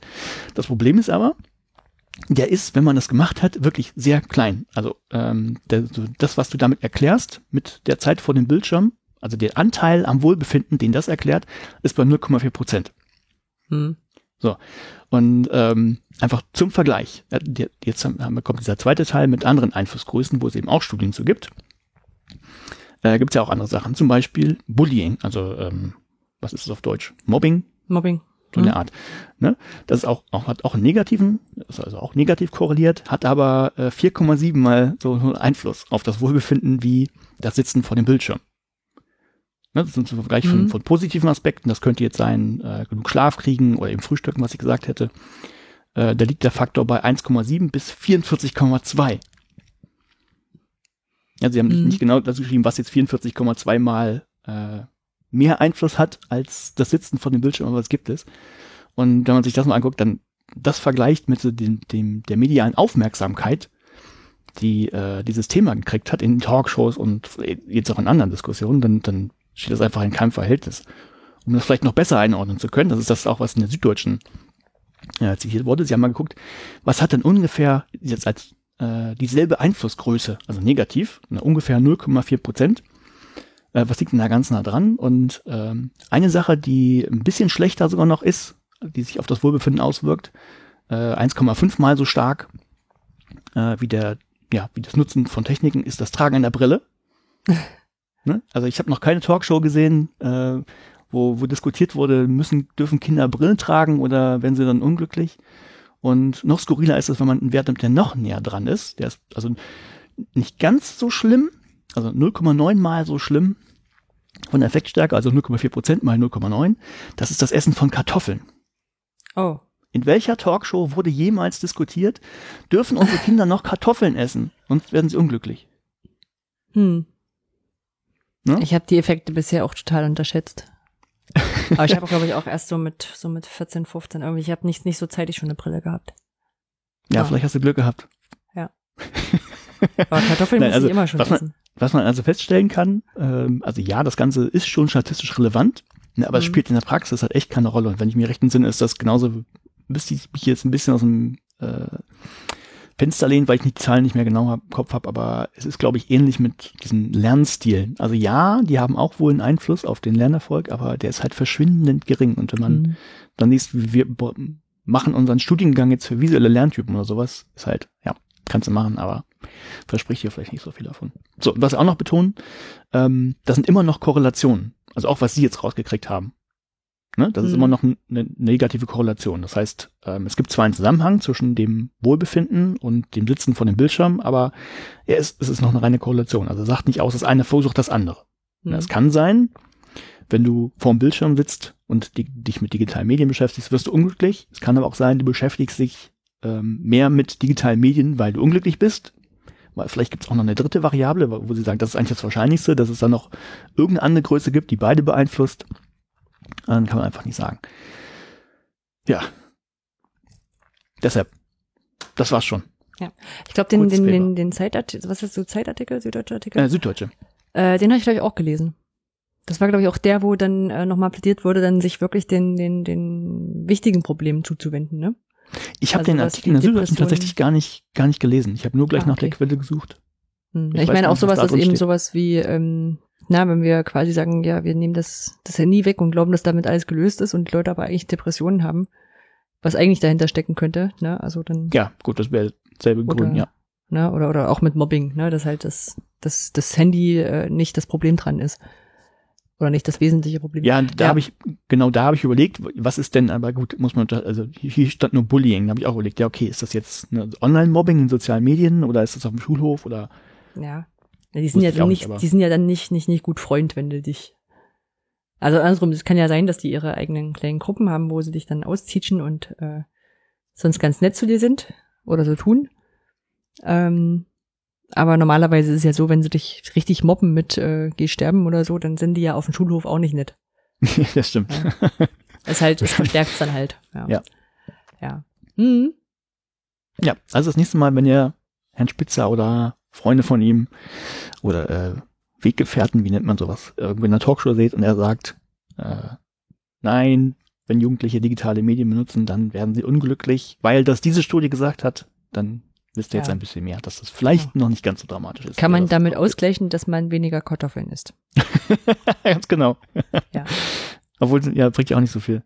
Ja, das ist Nee. so ein bisschen das Problem in der Wissenschaft, muss man auch sagen. Ne? Also vielleicht ist auch Spitzer der, den es mal gebraucht hat, um diesen Fehlweg oder oder diesen diesen diese Fehlinterpretation mal rauszukriegen, um andere Sachen nachher wieder Ja, kann sein. Vielleicht Könnte sein. hoffentlich.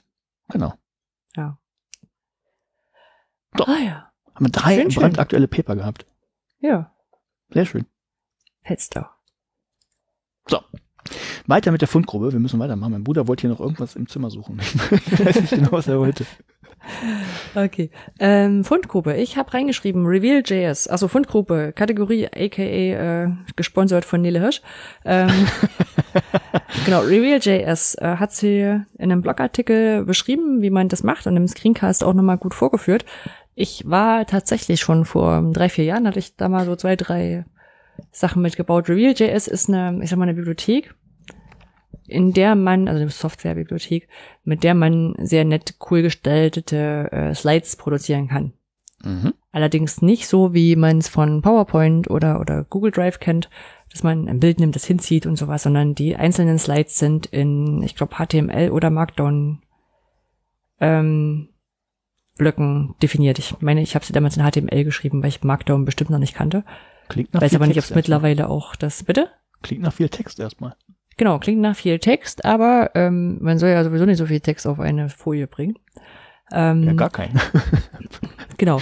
Und äh, also es sieht, es sieht echt schön aus und gerade wenn man so ein bisschen HTML-Grundkenntnisse hat oder die vielleicht sich wieder drauf schaffen will, ähm, ist eine echt schöne Geschichte, weil sie auch auf verschiedenen Medien gut aussieht, kann eigentlich sehr viele Sachen machen. Mhm. Und gerade wenn man jetzt nicht an so ein Corporate Design gebunden ist, sondern vielleicht auch genau gerade ohne arbeiten möchte, weil man es in verschiedenen Kontexten einsetzen will, es ist eine schöne Sache. Mhm. Kann man sich angucken, gibt's auch eine Beispielpräsentation. Und was ich bei ihr auch gut fand, äh, wo ich mir einfach vorher keinen Gedanken darüber gemacht habe, wenn man mit so einer Softwarebibliothek äh, arbeitet, ähm, äh, mit so einer Codebibliothek, dann ist es ja manchmal ein bisschen mühselig, diese ganzen, ich sag mal, Links- und Rechtsdateien, die, die Skriptdateien und sowas, ähm, in seinem Ordner zu Hause zu pflegen. Ne, dann Mhm. machst du dann Copy and Paste alles, machst den neuen wieder hin und so. Und sie hat das einfach alles auf GitHub gepackt. Mhm. Und dann legst du einfach diese eine Präsentationsdatei neu an und dann ist alles gut. Ja, ja und ähm, eine zweite Sache, die ich meine auch in irgendeinem alten ähm, Newsletter von ihr gefunden zu haben, ist umrissbilder.de. Das tut, Mhm. äh, was beschreibt. Du lädst ein Foto hoch und es malt ein Umrissbild aus dem Foto oder aus der Zeichnung, was du hochlädst. Das ist cool, da kannst du Aus Ausmalbilder machen oder einfache Icons oder einfache äh, Mhm. Piktogramme oder sowas. Also ich fand es erstmal cool zu wissen, dass es sowas gibt. Geht aber wahrscheinlich besser, wenn die Sachen vorher schon gezeichnet waren, ne? Mm, Na, ich hab's, also sie haben es mit einem mit einem Buch haben sie es probiert. Nee, ich hab's, ich hab's mit einem Buch probiert. Ich hatte so, ein- so, so ein Kapitelgrafik aus, einem- aus einem Online-Kurs, Mhm. die ich fix, die ich auf dem Desktop liegen hatte, deswegen habe ich die kurz hochgezogen. Da war ein Buch und es sieht eigentlich auch ganz nett aus. Also es ist jetzt keine, keine Vektorgrafik, ne, also wo du so einen sauberen Umriss hast, den du dann schön auslasern kannst. Also das ganz so ist es auch noch nicht, aber Mhm. Ich hätte eher an Fotos gedacht. Also wenn ich ein Haus fotografiere, hm. geht wahrscheinlich auch, aber es ist das normale Problem von Kantenerkennung. Ja, ja, also Ja. genau, es steckt eine Kantenerkennung dahinter Ja, und ja. Ja, aber mal so ein schönes äh, stilisiertes irgendwie anderes Bild. Ja. Ja, kleine Helferlein. Ja, kleine Helferlein. Jo. Das war schon die Fundgrube. Mhm. Äh, kommen wir zum nächsten Punkt, der jetzt auch nicht so viel umfangreicher wird, weil, hat ja gesagt, irgendwie gefühlt das Winterloch in der Politik gerade herrscht. Wenn man sich nämlich anguckt, was da irgendwie breitgetreten wird, äh, da muss man doch ein bisschen schmunzeln, dass das jetzt irgendwie ein Thema ist. Also ich habe jetzt auch inhaltlich gar nicht mehr im Detail vor Augen, aber irgendwann Ende letzten Jahres ähm, ging wohl die Forderung durch das Land, dass in Bayern die Schüler mehr Schafskopf, also das Kartenspiel lernen müssten.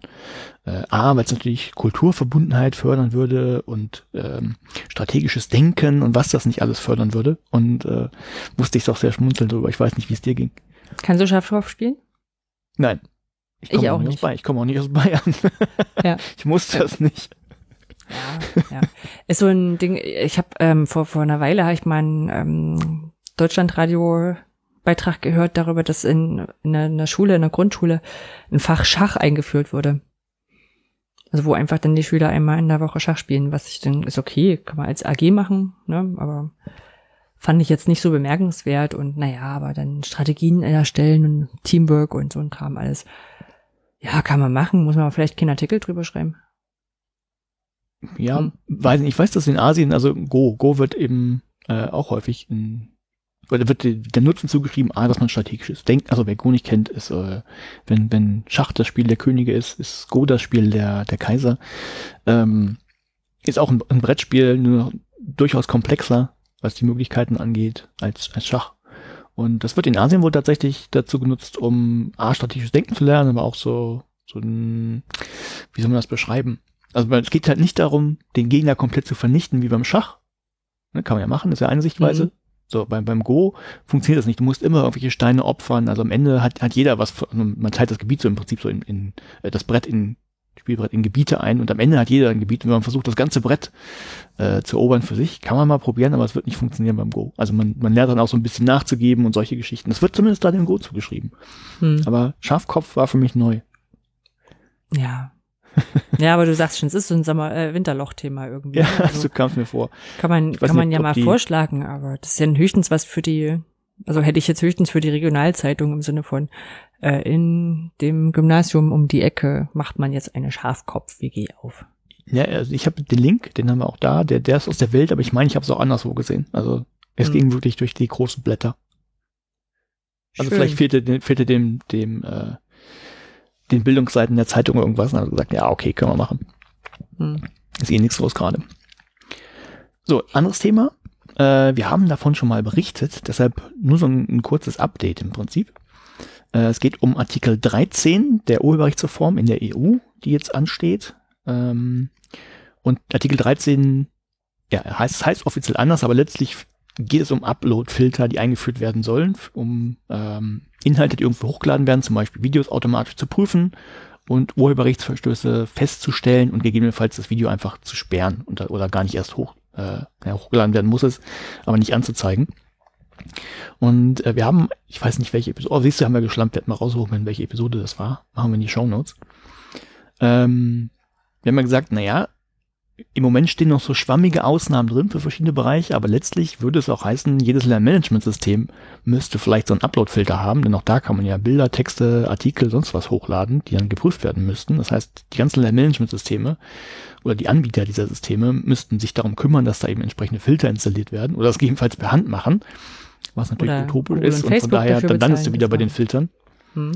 Ähm, aber betrifft natürlich dann auch losgelöst von irgendwelchen Management-Systemen dann Plattformen wie YouTube, die natürlich auch genutzt werden, wo Sachen hochgeladen werden, wo es ja jetzt schon dieses Content-ID gibt und äh, das da nicht relevant ist, aber nehmen wir irgendwas, was textlastiger ist, wo Artikel hochgeladen werden können, wenn die gescannt werden müssen und dann ist da vielleicht ein Zitat drin aus einem wissenschaftlichen Artikel, was ja vollkommen legitim ist, aber es taucht ja auch woanders auf, vielleicht wird das als Urheberrechtsverletzung gewertet und dann kann dieser Artikel nicht geteilt werden, was vollkommen in Ordnung wäre. Also hat, kann Riesenprobleme haben.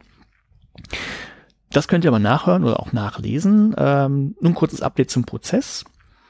Ähm, es ist ein etwas längerer Prozess, denn in der EU ist das so, wenn Gesetzesvorschläge ähm, vom Rat, also was, in, wenn in zweiter Lesung, ähm, ich habe es nachgeschlagen gehabt, habe schon wieder vergessen, also wenn, wenn das EU-Parlament in zweiter Lesung einen Vorschlag nicht durchbekommt beim Rat, dann muss das in den sogenannten Trilog.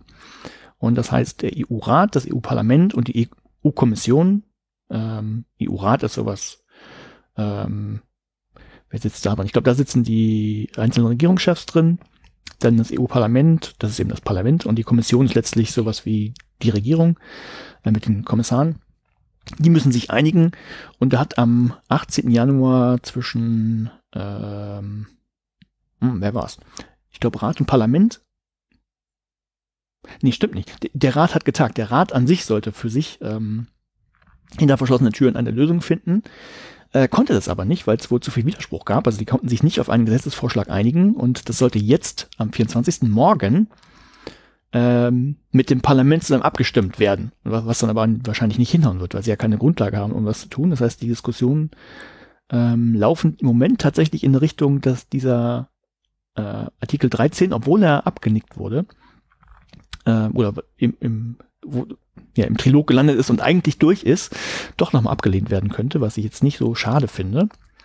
Ähm, sollte im März bzw. April final entschieden werden, aber durch diese Verzögerung kann es sein, dass es dann nach den Europawahlen passiert, im Mai. Und wer weiß, was dann noch passiert. Genau, dann muss ich erstmal neu sortieren, ne? Genau. Und das heißt nicht, dass jetzt alles in trockenen Tüchern ist. Das heißt, wenn ihr sagt, hm, das mit diesen Upload-Filtern möchte ich vielleicht nicht, dann gilt immer noch weiter Politikerinnen ansprechen, sie fragen, was das soll, ihnen sagen, warum ihr das nicht gut findet, wenn ihr das nicht gut findet. Ja, und da haben wir noch einen Link zu. Ähm, auch äh, nochmal erwähnenswert, Julia Reda natürlich, das ist eine Politikerin, die sitzt im EU-Parlament und die setzt sich eben dafür ein, dass dieser Artikel 13 oder die ganze EU-Reform nicht in dieser, äh, die, die Urheberrechtsreform nicht in dieser Form durchkommt. Und äh, ja, da, da gibt es viele Tipps, was man noch machen kann. Das verlinken wir einfach noch. Hm. Darf sowieso nicht kommen, weil also 13 ist eine Unglückszahl. Möchtest du das auch noch ausführen? Ja, nur kurz. Ich weiß, worauf äh, du hinaus willst. Ja, ja, Hubertus Heil, äh, Arbeitsminister, ne? Hm? Ähm, Arbeitsminister ist er? Hat das neue. Ich bin neu in ähm, Deutschland, ich weiß es nicht. Sozialgesetzbuch, ähm, also ist jetzt irgendwie neue Regelungen Kram gekommen und die werden durchmemoriert und da haben sie jetzt die 13 ausgelassen, weil es eine, Unre äh, eine Unglückszahl ist. Was natürlich bei Menschen, die so halbwegs naturwissenschaftlich gesättigt äh, sind und gefestigt sind, naja, nicht so, nicht so gut angekommen ist. Aber ja. wenn wir damit den Artikel 13 wegkriegen, dann wär's gut, ne? Wäre ich dabei. Ja. ja. Ja. Nee, ist äh, eine spannende Sache. Wäre natürlich gut, wenn es halbwegs verschleppt hat. Vor- und Nachteile, ne? Also andersrum, ja, wäre gut, wenn es nicht passiert. Ähm, aber Julia Reda tritt ja auch, äh, tritt ja auch nicht nochmal an. Das stimmt. Hm. Was ihr zum einen ähm, also was man eigentlich positiv auslegen muss, weil sie ja auch gesagt hat, sie will irgendwie keine Berufspolitikerin werden. Ja. Aber sie macht die Sache halt echt gut. Mhm. Hm. Ah, ist kompliziert. Nun gut. Ja. Kommen wir zu den Veranstaltungstipps. Sind wir durch, genau, ne, Ver Veranstaltungstipps. Soll ich loslegen? Fangen du an, genau. Äh, für den 7. Februar hatten wir beim letzten Mal schon angepriesen, methodisch inkorrekt live in Hamburg. Ähm, ja, das Problem ist, ist ausverkauft. Habt ihr leider Pech gehabt. Es gibt noch Karten für Aachen. Da könnt ihr es noch probieren am 9. Februar. Ähm, ja, es ist einfach eine Show von zwei Physikern, die einen Podcast haben und jetzt auch mal auf der Bühne stehen, Experimente zeigen und äh, versuchen Wissenschaft zu vermitteln und zu sagen, warum das vielleicht keine so doofe Sache ist. Wenn ihr sie noch sehen wollt und es jetzt noch nicht geschafft habt und auch nicht nach Aachen könnt, äh, ja, dann habt ihr nach den Sommerferien nochmal Gelegenheit, denn da werden sie äh, nochmal weitere Daten haben, Tourdaten, aber die gibt's noch nicht. Ja. Dann sagen wir euch Bescheid. Genau, aber wir fahren erstmal nach Hamburg und gucken, ob das wir überhaupt was taugt. Ganz genau. ja. Genau, ich fahre am 26., 27. Februar nach Marburg Mhm. äh, an der LAN äh, zur Inverted Classroom Model Konferenz. Genau, die findet zum achten Mal statt. Hast du mir diesen ganzen tollen Kontextsachen hingeschrieben? Ja, ich wusste noch nicht genau, wie wir das machen. Äh, Sehr schön. ich hätte jetzt einfach nur gesagt, ja, ist halt in Inverted Classroom, was man auch als Flip Classroom kennt. Ähm, äh, gibt wenige, die das konkret unterscheiden können. Also ich glaube, ich habe es mir richtig gemerkt. Flip Classroom ist in der Schule, wenn die Schüler auch wirklich kommen müssen. Bei Inverted Classroom ist es wie in der Hochschule, wenn keine Anwesenheitspflicht generell besteht. Äh, Gibt aber nicht so wahnsinnig viele, die auf diese Unterscheidung bestehen. Ähm, dort sind Menschen, die das zumindest kennen könnten. Und genau, ich werde dort sein und werde am Mittwoch auch einen Workshop zur H5P machen. Hat- man sich von mir gewünscht. oh, Bin eingeladen worden. Die wussten sie ja noch nicht, dass du wiederkommst. ja, mach mal. Mach ich mal, genau. Genau. Und dann, äh, 22. bis 24. März in Köln, die Subscribe 10 ist es dann wahrscheinlich, ne? Ist wahrscheinlich nicht Ja. Subscribe 10, ist wahrscheinlich Subscribe 10. Äh, ich lese einfach mal den Text vor, den ich dazu geschrieben habe. Ich glaube, den habe ich sogar kopiert von der Website. Mit der zehnten Ausgabe der äh, Subscribe 10 kommt die Podcasting-Konferenz nach Berlin und München. Das erste Mal. Nee, das ist. Ich habe irgendwo Stuss Mhm. geschrieben. In also, den deutschen Diese Westen, Konferenz gibt es München mittlerweile nicht zum zehnten Mal. Ich war auch noch nie da. Du glaube ich auch nicht. Nee, aber ich habe schon Wir werden aber da sein. Und nach Berlin und München, wo sie bisher stattgefunden hat, ist sie nun das erste Mal im Westen von Deutschland und zwar in Köln, in den Räumlichkeiten des In den, Deutschlandfunks, in den richtig verstanden geografischen Westen von Deutschland. Richtig. Wie hast du es aufgefasst? Ein politischer ist München auch Westen Ach so, und Berlin je nachdem. okay. Ja, ich, ich habe mich auf den geografischen Westen im Ja. eigentlichen Sinn bezogen. Ja, und äh, warum erwähnen wir das? Wer selbst Podcasts aufnimmt, so wie wir, oder vielleicht dieses Feierabendbier oder diese anderen Podcasts, die Johanna macht, oder wer auch immer, äh, der ist natürlich eingeladen, weil er sich informieren kann über Trends und was man so machen kann und sich austauschen kann zu Tipps und Tricks, wie man den Ton richtig hinkriegt und andere schöne Sachen. Äh, aber auch wer begeistert Podcasts hört und vielleicht mal seine äh, Idole, hätte ich jetzt was gesagt, Idole treffen äh, kann, der ist herzlich eingeladen und äh, auch um das Programm mitzugestalten, denn wenn ich mich recht entsinne, gibt es neben äh, vorher festgelegten Themen auch ein Barcamp. Das heißt, wer da ist und sagt, ich möchte dieses Thema gerne einbringen, dann besteht da die Möglichkeit. Genau, also äh, man kann auch, glaube ich, jetzt noch Vorträge einreichen, wenn man das Ja, okay, da eine genau. Idee für hat. Ja. Ja. Genau. Ansonsten äh, auch so rein vom von der Veranstaltung her auch wieder sehr sympathisch. Man hat wieder dieses Modell mit äh, ermäßigt von ich kann es mir nicht so richtig gut leisten über Mhm. das ist ein Normalpreisticket und äh, ich kann es mir eigentlich doch ganz gut le leisten. Ich zahle ein bisschen mehr. Genau, das Ja. 950 plus das äh, Firmen können noch mal extra mehr zahlen. Ja. Ja. Nee, freue ich mich auch sehr drauf. Ja. Ja. Bisschen Hausmeisterei. Hausmeisterei haben wir noch. Genau, ja wir müssen etwas verkünden. Im Intro haben wir es ja schon ein bisschen mit anklingen lassen. Oh, genau, wir haben gar nicht erklärt, was das Intro war diesmal. Ja, das war Dinner for One. Für alle drei Leute, die nicht in dem deutschsprachigen Kulturkreis aufgewachsen sind. Nein, aber was es damit auf sich hat, warum wir da äh, gewisse Personen mit aufgelistet haben. Ja, weil die sind alle im Edufunk-Netzwerk. Ah, Ja. So wie wir jetzt auch. wie wir jetzt auch, ganz genau. Genau. Es war ein harter Bewerbungsprozess. Ja, es hat Nein. gedauert ein paar Tage, aber Genau. Hat ein bisschen, hat ein bisschen gedauert. Was Nicht aber schlimm. hoffentlich keine Kritik war. Also zumindest können wir jetzt die alten Nachrichten lesen und dann entweder haben sie es woanders geschrieben. aber es sieht alles ganz sauber aus. dann ist alles Ja. gut. Nee, von da daher, wir sind jetzt auch im Edufunk-Netzwerk. Wir sind ja schon in dem Wispod-Netzwerk drin. Mhm, Und mit beiden könnte ich mir auch vorstellen, dass wir da auf dem Subscribe irgendwas machen könnten. genau. Angedacht ist es zumindest. Ja. Als, also ich fühle mich ja trotzdem noch so, also es ist jetzt ja trotzdem schon ein Jahr, dass wir das machen mit dem Podcast hier und ich fühle mich trotzdem noch ein bisschen wie ein Anfänger. Ja, Also irgendwie auch. das, ja, ja, genau. Also von daher ist immer so ein bisschen das Problem zu sagen, okay, wir bieten da was an. Das ist ein bisschen, also für mich immer ein bisschen schwierig zu überlegen, was könnte man da jetzt für andere wertbringend anbieten. Aber ich sag mal, wir sind auf alle Fälle bestimmt dabei bei coolen Ideen und Mhm. vielleicht fällt uns ja auch noch was ein, ist ja noch ein bisschen Ja. hin. Kann sein. Ja. Genau. Und das nächste habe ich noch, zweite Sache habe ich noch reingeschrieben. Ich äh, hatte es ein bisschen verkürzt, weil ich nicht wusste, ob du es gut findest.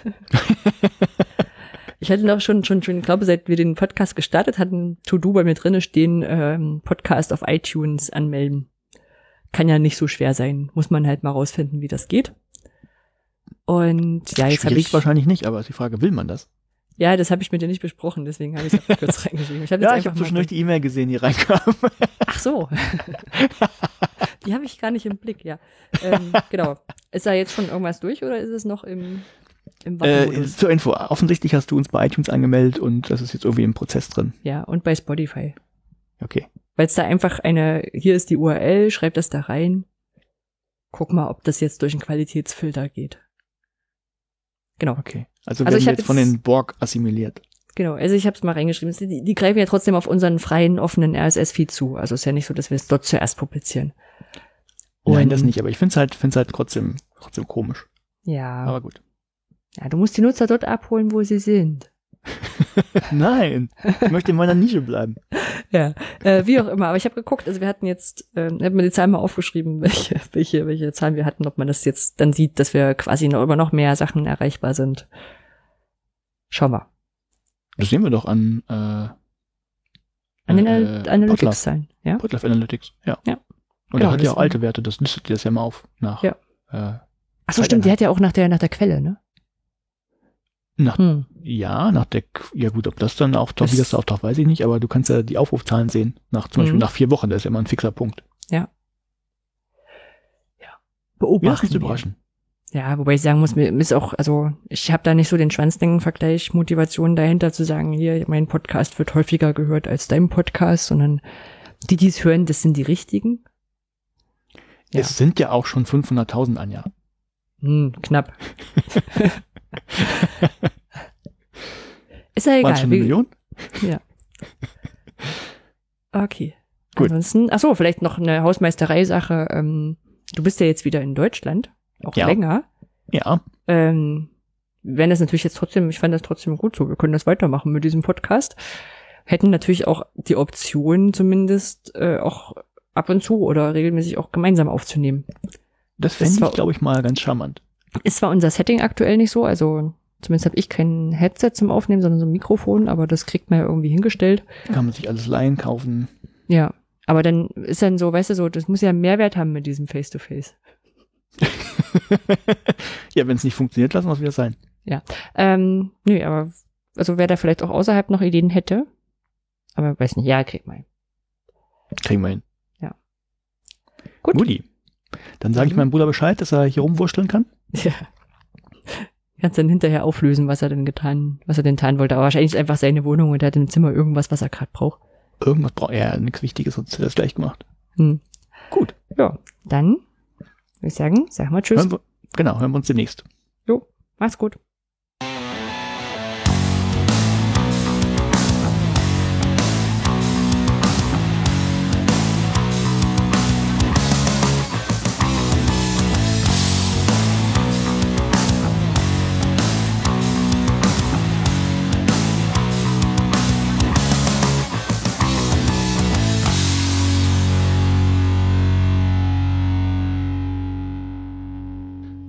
Jöran, yes, sitting here with you, Miss Sophie. Oh. okay, das machen wir nochmal. okay.